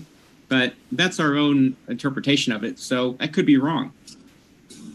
Yeah, I agree with AJ on the space time, and I think that it is sort of poorly defined. Um, and our understanding of, of space time is is really just getting off the ground floor at the moment. Um, but yeah, that that's good enough for me. You got it. Anybody else? This one coming in from Cameron Hall says, "Creationists, since Homo sapiens are great apes, how did we speciate in six thousand years?" in the first place, I'm an old Earth creationist. Um, in the second place, 6,000 years, the Bible nowhere says that man has only been here for 6,000 years, nor does it say anywhere that this Earth is 6,000 years old. Never makes any such statement. So, no, that, that just, uh, and besides, that question has nothing to do with proving that evolution is true. Um, at all. As a matter of fact, I would go so far as to say that there's no time for evolution. And science has proven this. Modern, accepted, scientific experimentation, I can put it right in front of you right now, that shows you beyond any shadow of any doubt that there's no time for the Pakicetus to evolve into a whale. There's no time for a common ancestor to evolve into a monkey and a chimp. It's simply not possible. Sal, any thoughts? I, I think they were specially created. Um, I used to be a theistic evolutionist, then became an old Earth creationist, then a young Earth creationist. I worked for a top genetic engineer, retired Cornell research professor John C. Sanford, and I think the evidence is consistent that the human genome is deteriorating very fast. Even an evolutionary biologist by the name of Kondrashov said, uh, rhetorically asked, "Why aren't we dead 100 times over?" So I don't think the human species could have been here very long. Therefore, we were specially created by a miraculous act. That is also a testable prediction as far as genetic deterioration. Some evolutionary biologists think that we're not going to last long, and we can also test within, like, say, the next few generations whether we're getting dumber and sicker, which also seems to be the case. Any thoughts? Okay, this one coming in from Do Appreciate It. Bitter Truth says, question to believers, why living organism, why are living organisms genetically close to each other? Don't you think they all have a common ancestor? If not, explain why not. Uh, Dr. Craig Venter, the foremost geneticist in the world, says there is no tree of life of common descent. It's an artifact of old science that hasn't worked out. And if Dr. Craig Venter, the world's foremost geneticist in the world that has actually written on his own computer uh, DNA and injected it into a E. coli bacteria cell and watched it come to life and replicate. If he says it, I'm not going to argue with him. It doesn't exist. I don't think there's one specific person who's like the best geneticist in the world. Science doesn't really have uh, authority figures like that that are just the, the one best person at genetics. So, well, he's the one that so many people would love to have worked for him. He, he actually worked with Francis Collins, who headed up the Human Genome Project, and Francis Collins absolutely says that evolution is real. So I'm, I'm not sure what his stance on it, but his colleagues um, yeah. seem to disagree with him. Yeah, and uh, if Richard, like Richard to, Dawkins disagreed with him too, but he didn't argue with him. Yeah, that's that's what I wanted to mention is that him and Richard Dawkins have disagreed on the tree of life, but I would bet you that both of them agree that evolution itself happened and is continuing to happen. So there are disagreements about the specifics in the field yes. of evolutionary biology, but that doesn't mean that scientists think that it's not true. I'll tell you why I believe that there are patterns of similarity and diversity. Uh, and this is actually in some of my published work on protein biology. It's very complicated stuff. But fundamentally, if we didn't have other creatures, we would not be able to research ourselves uh, Marshall Nirenberg, who won the Nobel Prize, was able to figure out the genetic code by studying bacteria. It would have been brutal to try to start off with something as complex as a human being. So this progression of forms enables the scientific method. Uh, it's great that we don't have to dissect baby human fetuses. We can do this with pigs. So I think these are provided by the designer to help us. So we can either look at this as uh, the similarities as due to common ancestry or as a gift of common design that helps us uh, do science. I prefer the latter. This one coming in from Do appreciate your question. Summer, good to see you. Says Sal. The idea that biology is maximized towards efficiency is a false concept, even in theory. Look at the structure of the kidney, for example. It needs to filter water through it multiple times and even then, there is still waste. Thank you very much for that comment. Uh, evolutionary biologists have have just a habit of just sticking their mouth, sticking their foot in their mouth, like Jerry Coyne, and talking about bad design. It's the biophysicists that are saying biology is optimized. It's more perfect than we imagined. You can go on my channel. I have a recording of William Bialek of either Princeton or Yale, and he gave the Hans Bethe lecture. And he said, the way biology is optimized, it's so good we can't even match it.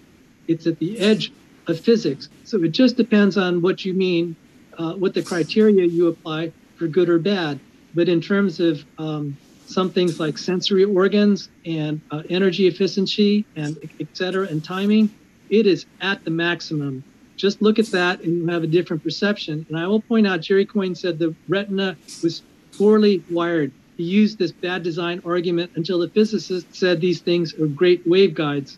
It is exceptional. Anyone who's worked with waveguides in electrical engineering and electromagnetic theory, uh, their jaw drops at this. So it depends on who you ask, uh, who will say it's good or bad. But I'll tell you the technology uh, in biology on many levels exceeds anything we can do, such as the ability of sharks to sense electric fields. Thank, thank you very much for the question. You got it. This one coming in from Stupid Whore Energy. She's back. She says, Didn't Topo 2 likely begin as DNA cleaver that evolved the ability to do strand passage? Type IB is an example. They are related to recombination proteins. You get a working topo from a nuclease by a single amino acid change. I have to dispute that. Uh, by the way, Miss Energy, nice to see you. One of my favorite people. The uh, the problem with using endonucleases is you can invoke that, but then how do you stitch things back together? So an endonuclease can cut. It doesn't untangle and it doesn't reconnect. So just assuming that you have uh, you can evolve a uh, a topo for something that's just a cutter. Where where's the ligation happening? Where is the untangling happening? Where's the sensing of the knot?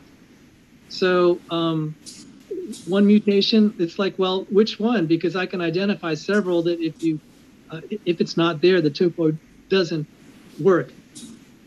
You Thank got you. it, Ann. Thank you. Thank you very much for your question. This one coming in from, thanks for your super sticker, Ian Davenport. And Bitter Truth says green anoles evolved in 15 years. Look, whale pelvis, hip joint, testes, hair, long fingers, underwings.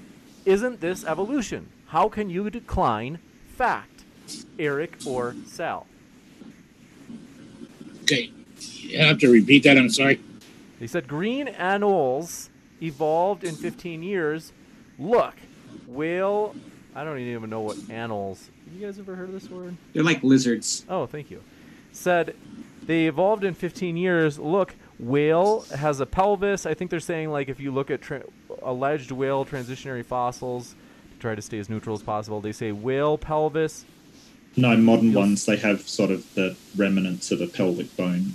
Okay, they say whale uh, pelvis slash hip joint slash testes, hair slash long fingers. Under wings. Isn't this evolution? How can you decline fact? I'd like to see it evolved in 15 years. Oh, they were Likewise, saying anoles did.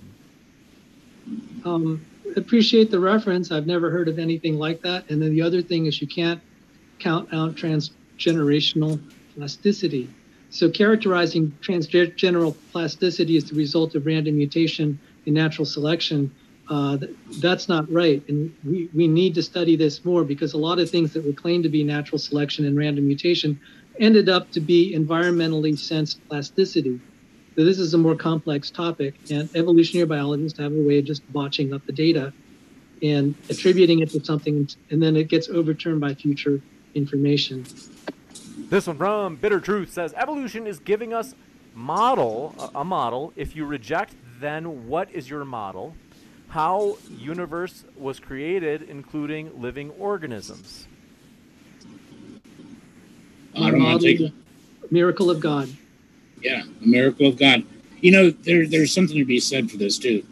Uh, Mark brought up the second uh, chromosome as evidence for evolution, and they keep saying, "Well, this is evidence of fusion. This is and and because it was fused, this has to be evolution." Well, I disagree with that. Uh, it, it's not proof of evolution. It's it's proof that a chromosome fused, which happens all the time. Now, what gets me, what I find interesting for the creationist, is that this is the second chromosome. And what my opponents may not be aware of is what the second chromosome actually represents and, and controls. It controls higher intelligence and coordination. Now, why is this important? Because when you look at the Bible, and God created mankind. Just because I, I we got forgive me, but just because I, I can't remember how it was related to the the let's see. It wasn't. Um, I'll give you a little bit to finish up, but then I Yeah, do want to also because you addressed one of Mark's points earlier. uh, Once you finish up, I do want to give Mark a chance to actually respond. Okay.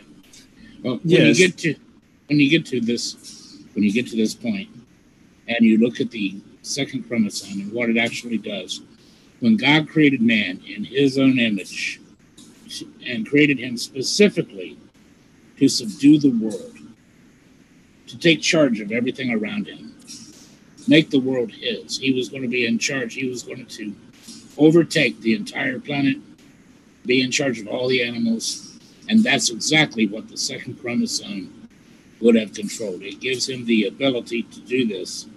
And I'm telling you, I think that this right here is more evidence for special creation than it is for anything else.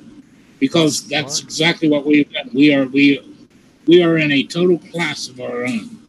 We're not like other animals. We are gods on this earth compared to the other animals. You got it. We'll give Mark a chance to respond because you addressed his point earlier. Yeah, and, and so this this whole thing is is sort of a bit weird. Um, okay, so chromosome two fusion. I pointed out why we believe that they are fused. Uh, uh, it's very strange for someone to sort of go, "Oh, well, it was an act of God," after going on and on and on about unfalsifiable claims, and then provides the most unfalsifiable claim you could ever make in your entire lifetime, which is a supernatural being use some sort of, of, of magic to make it happen so that humans could rule the earth. How exactly do you, do, would, would one go about falsifying that? It, it, it's, it's ironic, I think, and, and quite sort of hypocritical to be so bold to say to make a claim like that after going on and on and on about unfalsifiable claims. Um, yeah, so I mean, we presented the evidence that they did fuse. We presented the evidence that we, you know, the telomeres and the centromeres. Um, but for somebody to just go back and say, well, it was God, I, I don't think that's a very good answer, and I think that it doesn't address the question at all, which is, So- is what model do we have? Because just saying on. God has no explanatory power. It doesn't explain anything. It's not a So model. it's, We have okay so many you. questions, Eric. I, I hate to do this, but just because we have so many questions, I do have to. You have to keep moving. Guy with the hair says. Eric says, "quote It's un. It's an unfalsifiable claim. It's science fiction." By Eric's logic, the alternative claim of a creator or God is science fiction, as it's also unfalsifiable. Well, I'm glad that he brought that up. You see, here's the point. You see, do you see the double standard here? It's okay for my opponents to do this. It's okay for the atheist side to do this. It's okay for the evolutionists to do this when that's all they have to offer. The only thing they have to offer are claims that they cannot prove. Just blatant claims. And they'll sit here and admit they can't prove it. And then they'll say science doesn't prove anything. In fact, in, in, in spite of the fact that science proves things every single day, it just does. Their science doesn't prove anything. Yeah, that's that's not what I said. I, I would So, like well, to just take this let me- opportunity to add something wanna get- on the ahead. last Yep. on the last question. It's just I I I wasn't uh, aware that chromosomes allow us to have higher functions. I thought that was the neocortex of our brain. I thought cor- chromosomes just assisted Well, DNA you- replication. then you don't know what the second chromosome is responsible for. And I would Only the suspect- second one. I would suspect googling it. Okay, I, I'll do would, that. I would advise. I would advise you to Google. Any- And I'd just, I'd just like to add, just very quickly, that that um, evolution isn't an atheist thing. There's plenty of evolutionary biologists, geneticists, all people working in the evolutionary field, which are theists. They believe in a god. So the, the difference is, uh, as a creationist, I choose to believe in creation because I've studied evolution. As as an atheist, you are forced to accept that evolution is true. that's Otherwise, not true. I don't Of have to accept evolution. of course you do.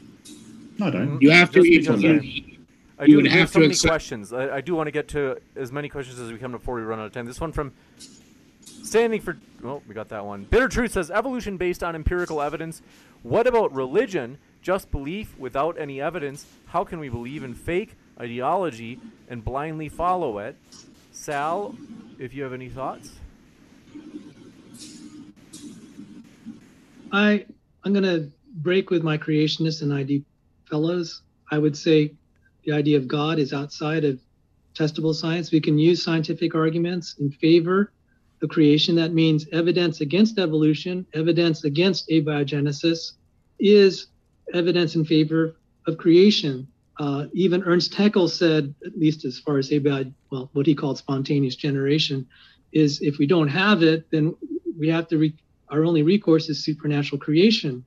So uh, the thing about evolution is I've just shown all these things where you guys have to, where evolutionary biologists have to accept it that it happens naturally. That is according to uh, ordinary laws of physics and chemistry, and that is not supported uh, empirically. So it's like uh, there's plenty of faith as far as believing in evolutionary biology and its major claims that this happens naturally and well within ordinary laws of physics and chemistry.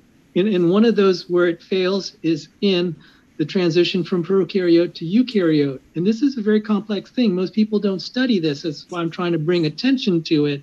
You'll see that you'll need miracles of special creation if you invoke universal common ancestry. And at what point, when what point do statistical mi- miracles, if they, you know, if we can infer it, uh, when will that, you know, how how improbable does it have to be before you'll accept that it's a miracle of God? This I would. I would. Sorry, go ahead, James. Sorry. I'll give you a, just because there haven't been a lot of questions for you. I'll give you a chance, really quick, Mark. And okay. Well, I, I, disagree with just the dichotomy. I understand what you're saying, Sal, that disproving evolution would point towards a miracle. I get what you're saying, but that's a false dichotomy. The reason why is because there can be other things postulated, like aliens coming down and building these things at certain times. That isn't a god. So the problem here is that you're you're raising a false dichotomy, evolution or God, where the options are evolution or not evolution. And, and that's your problem. You're trying to insert a God into a dichotomy that is not, not there. Um, so, uh, uh and I, I, don't believe in that uh, explanation either. I, I sincerely believe in evolution, but that's your problem. You can't just assume God because not evolution. Well, there's something else that you are assuming that you can't assume, and that is I, there's there's more to God than just that. There is also the fact that we know God. Some of us do, anyway. We have actual experience with God. I could ask you, do you know your parents? How do you know you had parents? Well, you have experience with your parents. You have conversations with your parents. You may have eaten with your parents. I have experience with God. I've had experience with God all my life. Uh, I've seen God. I've heard God. I've, I've talked to God. God has spoken to me. Now, some people might ridicule that, and that's okay. They're entitled not to believe me if they don't want to. But that's the difference between us. Some of us do, in fact, know God, but none of you, in fact, know evolution occurred. And you sure can't prove it. Any thoughts, Atheist Junior, before we go to the question? We, we haven't heard much from you either. Well, I, I do I'm not even going to touch that one, but I think there might be a nugget of truth to what Sal was saying that with um, evolutionary biology, specifically paleontology, there are large gaps where we kind of have to sort of fill in our own explanations that may or may not be right, but that doesn't necessarily mean that we should go to a fallacy like God of the gaps instead. Now, we I think the foundations of the field, like of paleontology, are based in science to where we can make these assumptions and guesses. They're educated guesses, but filling in those blanks with uh, a God did it, I don't think is a better method than just making these educated guesses. Gotta run evolution. the next one. I hate to do this, but just because I'm, I'm trying to get Mark and Atheist Junior in because there aren't a lot of questions for them, but I, so that's why I've got to run to the next one. This one, appreciate your question. This one from Stupid Whore Energy says, isn't the fact that ERVs are solo LTRs and the result of recombination and deletion events of full length proviral genomes support common ancestry? Uh, no. Long terminal repeats. Uh, th- thank you for your question, uh, uh Miss Energy. Um, and I always do shows in, that uh, collect her questions because she asks good ones the, the, the fact that ERVs are, are seeming to be positioned in just the right locations to be able to do what we call uh, gene regulation through the 4D nucleome uh, suggests that this is not, these are not random insertions. There may be some, but the majority would have to be for coordinated function. And then again, I refer to the Google Sternberg-Collins paradox. You'll see my description of this. You'll also see, you know, the, the what happens is you have things like the zinc finger KAP1 complex that docks on these things and does gene regulation, sometimes possibly even transchromosomally. So um, I, I, I, reject the idea that these are random insertions. We're finding more function for these the more that we study. So at the very least, it's premature. And whenever evolutionary bio- biologists say it, says it's a mistake, history has proven them wrong. And I'm I'm not going to bet that they're going to be right um, they'll be wrong again on that. But thank you for the question. And the, the fact of the genome itself, uh, the fact that it is mapped is proof that specific parts of the DNA are, are made specifically to perform specific functions, and that would be including storing of re- retroviruses. Give a chance to Atheist Junior. Mark, if you had anything to add before we go to the next one. Uh, no, not really. Although you know, um, I think I think um, I'm not familiar with this paradox. I'll certainly read up on it, but um, um I, I, don't think Sternberg is uh, well regarded um, after he did put this out, as far as I, am aware. Um, maybe Sal can enlighten us on that one. Yeah, we could just move on. You got it. And thank you very much for your question or your support, I should say. Standing for Truth says, Keep up the great work, James, my man. Appreciate your support. As well as Alyosha, thanks for your huge support. Says, Thanks for hosting this. Thank you. And thank you to our guests as well as everybody for your questions. That makes the Q&A, but also our guests are linked in the description. They are the lifeblood of the channel. We highly encourage you to check out their links. If you haven't, what are you waiting for? Their links are wait- basically waiting for you right now, including if you're at the podcast. Pure Aussie Gold says, just to embarrass me, two tickets to the gun show on Tag Team Tuesday. Amazing. Thanks for your support. And this one coming in from Bitter Truth says, why human and chimpanzee chromosomes are similar question to believers why we have genetic similarity with chimpanzees. Oh, the answer is to optimize scientific discoverability. And by the way, I'm going to have an after show just to, uh, so I could be a little, you know, I could address some of the audience questions a little bit more in detail. So uh, it's on my channel. That's a lot of self promotion there, but I do want to honor that question. I will address it um, in my after show. But the fact that we have model organisms we don't have to sacrifice human fetuses, instead we could do this these terrible cruel experiments to mice, etc. That's a gift of God. And every Christian that is a theistic evolutionist, I just tell you, you ought to be thinking about maybe that it was specially created for your sake, that we don't have to do things like embryonic stem cell research on human fetuses. You got it. This one coming in from Do Appreciate Your Question. Sunflower says, For what it's worth, I have a bachelor's in biochem. I am far more qualified and educated on this topic than AJ and Mark combined. Jeez. I don't know who you're going to win over with that. But anyway, that's not a question. That, neither, of his, sunflower.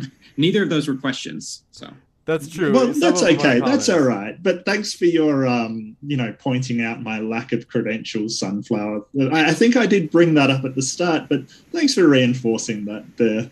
Um, I think Sal is the only one, uh, unless Eric does have some kind of degree in in uh, uh, biochem. I think I think aren't you a biomechanical engineer, Sal? I, I do apologize. I can't remember your credentials. I don't even know where that came from. Sunflower, I uh, get it. Sunflower's just yeah, a bit angry. I think I'm not sure. I love your sunflower. I really do. Slightly pedantic, but this one coming in from Derpenheimer says, this one Bitter Truth says, why chimpanzee chromosome 2A and 2B similar to human chromosome? I think you basically addressed this, Sal. Do you feel like you have?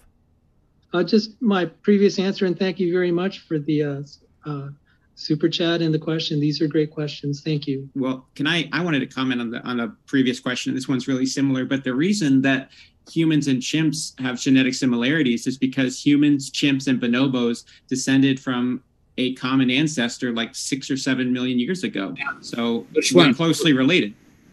One. Which common ancestor? An ape. That, that's the claim. Which common ancestor? I don't know the I, specific one, I, but yeah, it, it, so just, it doesn't really matter. It's just a claim that you can't even point to one and say that's it. Much less have something testable. You just make a claim and throw it out there as fact. In other words, that's scientifically irresponsible. Okay. Well, in fairness, in fairness, this isn't a scientific paper. This is just a debate, well, Eric. Like it, it's and in fairness, Mark, this is exactly what you used with the fellow that you uh, you and he discussed dinosaurs. And I, I am actually uh, I, I, thought you had a good point there. Uh, three different times I could point them out. I've got the timestamps from the video on your site where you were debating the fellow on dinosaurs, and uh, you, you simply said you simply said that you can't look at these things and just make a claim and call that scientific. You said that three different times. And yeah, so, yeah, so I mean, I can I can point to articles and papers that sort of say what the common ancestor is. It's uh, uh. Um, No. But they're, they're what we're pointing to. We're not just making the claim in a vacuum with nothing to point to. Yes, this you this are. is the problem. Show it to us. Uh, okay. Uh, okay. What? I- I'll, I'll go get it out of my backyard. I'm not sure what you're expecting here. This one coming. Just, um, Yeah, I hate to do this. We've good. We got to move forward. Snake was right. Friend of the channel, friend of. I, I think you guys. Yeah, I was gonna say a lot of you guys have crossed swords with Snake was right before. Says Sal, if tornadoes actually. you guys are perverts. Says if tornadoes actually selected junk for functional structure, then shouldn't we expect them to make cars? Um, well, I. That's exactly the you know, the, the point is that they wouldn't. So the premise is false. There's no reason. It, it the, point is moved. No reason to to pursue it further. So, so the the thing is, as far as evolution goes, there's a lot of randomizing there. If we talk about random mutations, and I was trying to point to the diagrams. You know, I know that um, some people don't like that thing where I said cars. You could, the, point is geometry. You have to have connecting parts. Uh, biology works because you have connecting parts. They're they're much more precise than anything we would do with cars as far as geometry and the connectivity. You need to have charge distributions so that they match, where the positive matches the negative on the corresponding part. This is very difficult to to put together. So uh, tornado is a figure of speech for the randomizing actions of uh, whatever goes on in the in the process of reproduction. It's just not going to make coordinated structures, particularly multimeric proteins.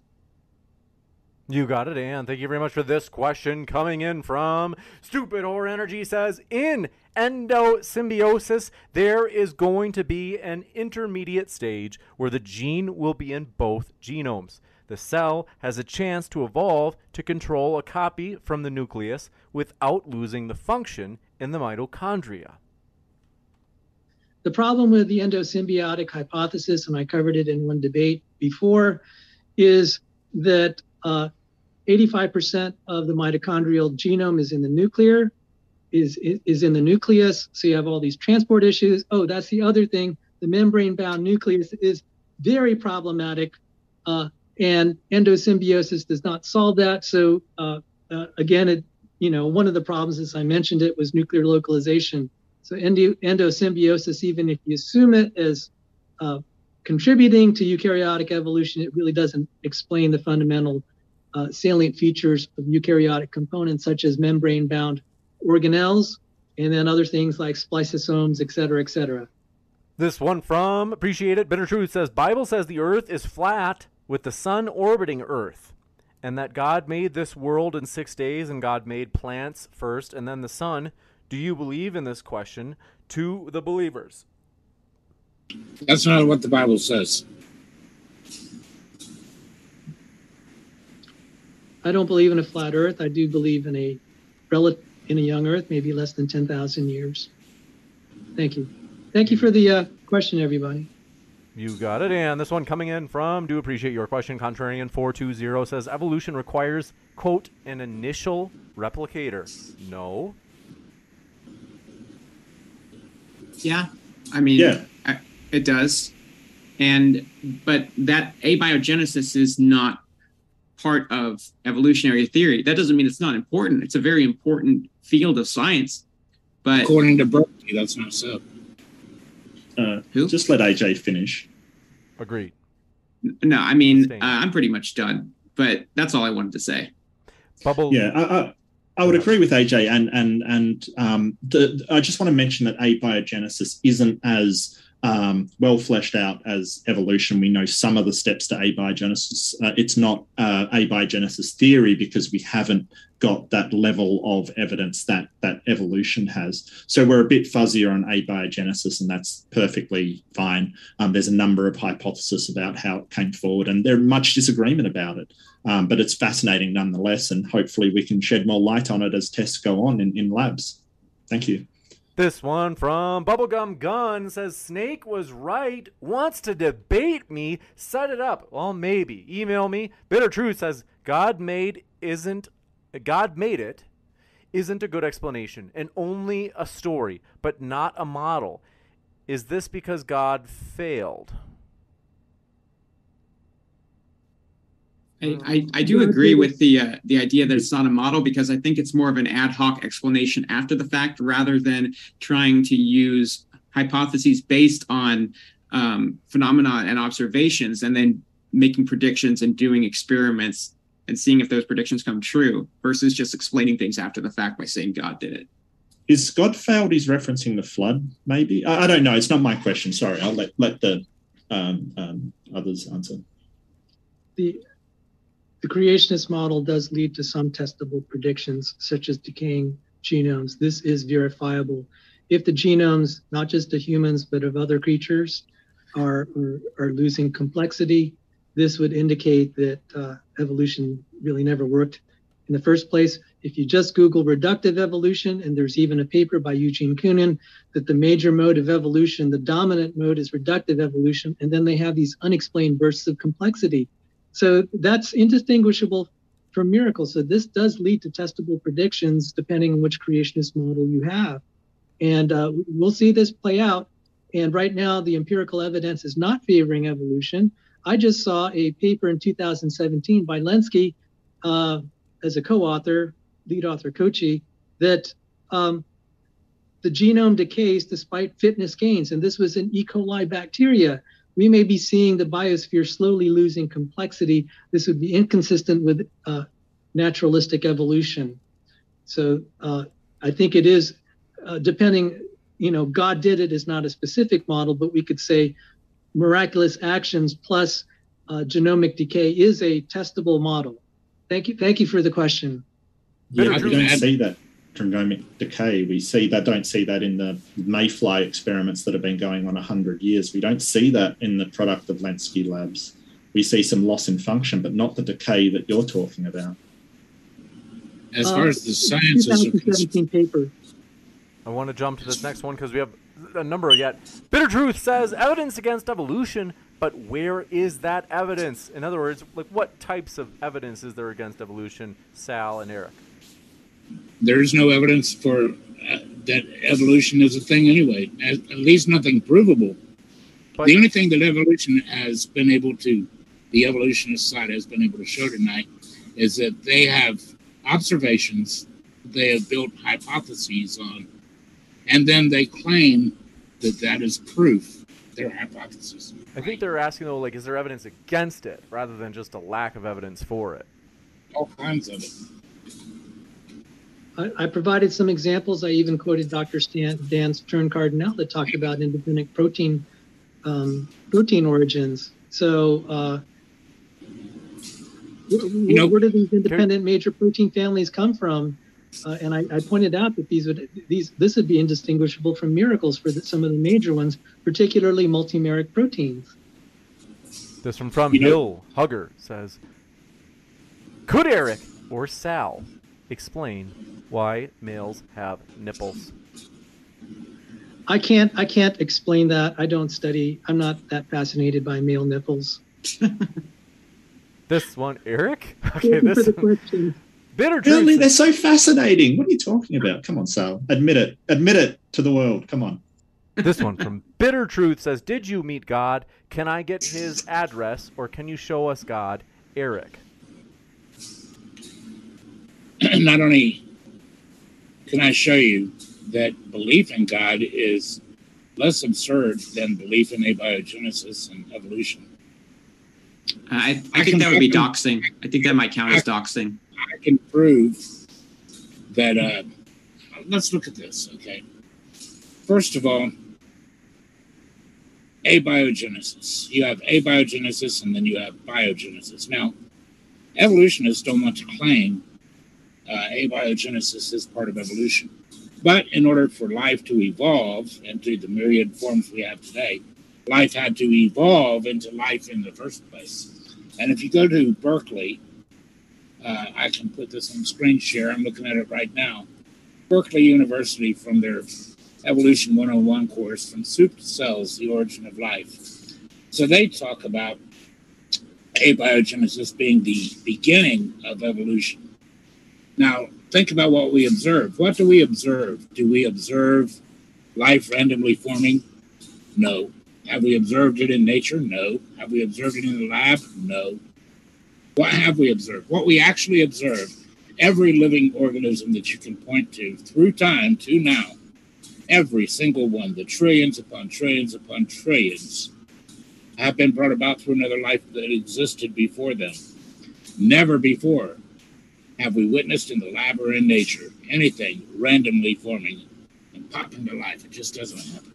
So you believe in the absurd when you believe in abiogenesis.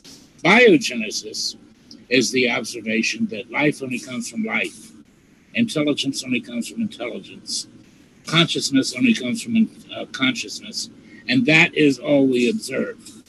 So if you extrapolate that back, there had to be a power that brought forth the first things, the first life. Now, when you go then to quantum physics, okay, the double slit experiment. To move forward.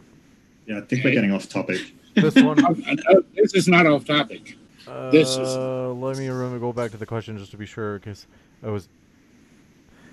This is. Uh, can you show us God, uh, or can you can you give us God's address? I don't even know if that was a sincere question, but this one uh, we, we got to jump into the next one. The Crawdaddy 029 says, "Oh look, two armchair, anti-science nonsense, hole pickers that have no Nobel Prize for turning evolution on its head. Go figure." How do you like them apples, Eric and Sal? It's yeah, more of a. There was a Nobel Prize winner by the name of Richard Smalley that rejected evolution, and I expect there are going to be more. Yeah. Yeah, says Eric. I'm just all right. This is coming in from. I'm just teasing Eric. Um, we appreciate. Want to remind you folks. Guys, link to the description. Eric and Sal and Mark and Atheist Jr. What are you waiting for? This one coming in from Bitter Truth says retroviruses use viral enzymes to copy their own genome, which is stored in an RNA transcript into DNA. Was that a question? I don't know if that was a question. Some of these are. Uh, this is definitely intended for Sal and uh, it's more of an objection towards Sal. They're not always in the form of a question, but nonetheless, okay. it is for Sal. And they said retroviruses use viral enzymes to copy their own genome, which is stored in an RNA transcript into DNA. Or I should say Sal or Eric, either of you. This can account for some. So, so there could, there's definitely some, there's some insertions for sure, definitely, but it doesn't account for all of them. And so this is just the general problem with we just see it emerge once and we get a mistake and we just assume all of these were kind of mistakes or insertions. But I was pointing out the problem of coordinating this to do things like where we had the 4D nucleome and the the zinc finger KAP1 complex and just a whole bunch of other things like phase tran phase transitions. Um, this cannot be random. So just the fact that you find some examples of random insertions doesn't mean it explains it all. Not to mention, we don't actually know the origin of viruses. We think some virus, we there is a theory that all viruses came from cellular life. Now that's very problematic because then the origin of viruses are would then be from cellular life, and if cellular life is created, that's where the viruses came from to begin with. So thank you for the question. This one coming in from Bitter Truth says evolution based upon observation and DNA what is against it? I think there's kind of the same uh, question they had earlier is what evidence against evolution. This one from Bitter Truth says, Can you show us Adam and Eve fossils so I can reject evolution finally? No, I, uh, I can't show you Adam and Eve fossils. You got it. And thank you, thank you for the super chat. Might be the last we, ones. We can show you Malachite Man, though, in the same 110 million year old strata as. Uh, uh, what the Velociraptor and T Rex would have known. You got it. And in case I missed anybody's question, please do let me know if you fired it in there and I didn't read it. But otherwise, I'm going to jump into the standard question from Diamond S. Says Craig Venter found a minimal genome. There were like 200 minimal proteins for a functioning cell. Any less, and it wouldn't work. For Mark, how can you get 200 proteins at once?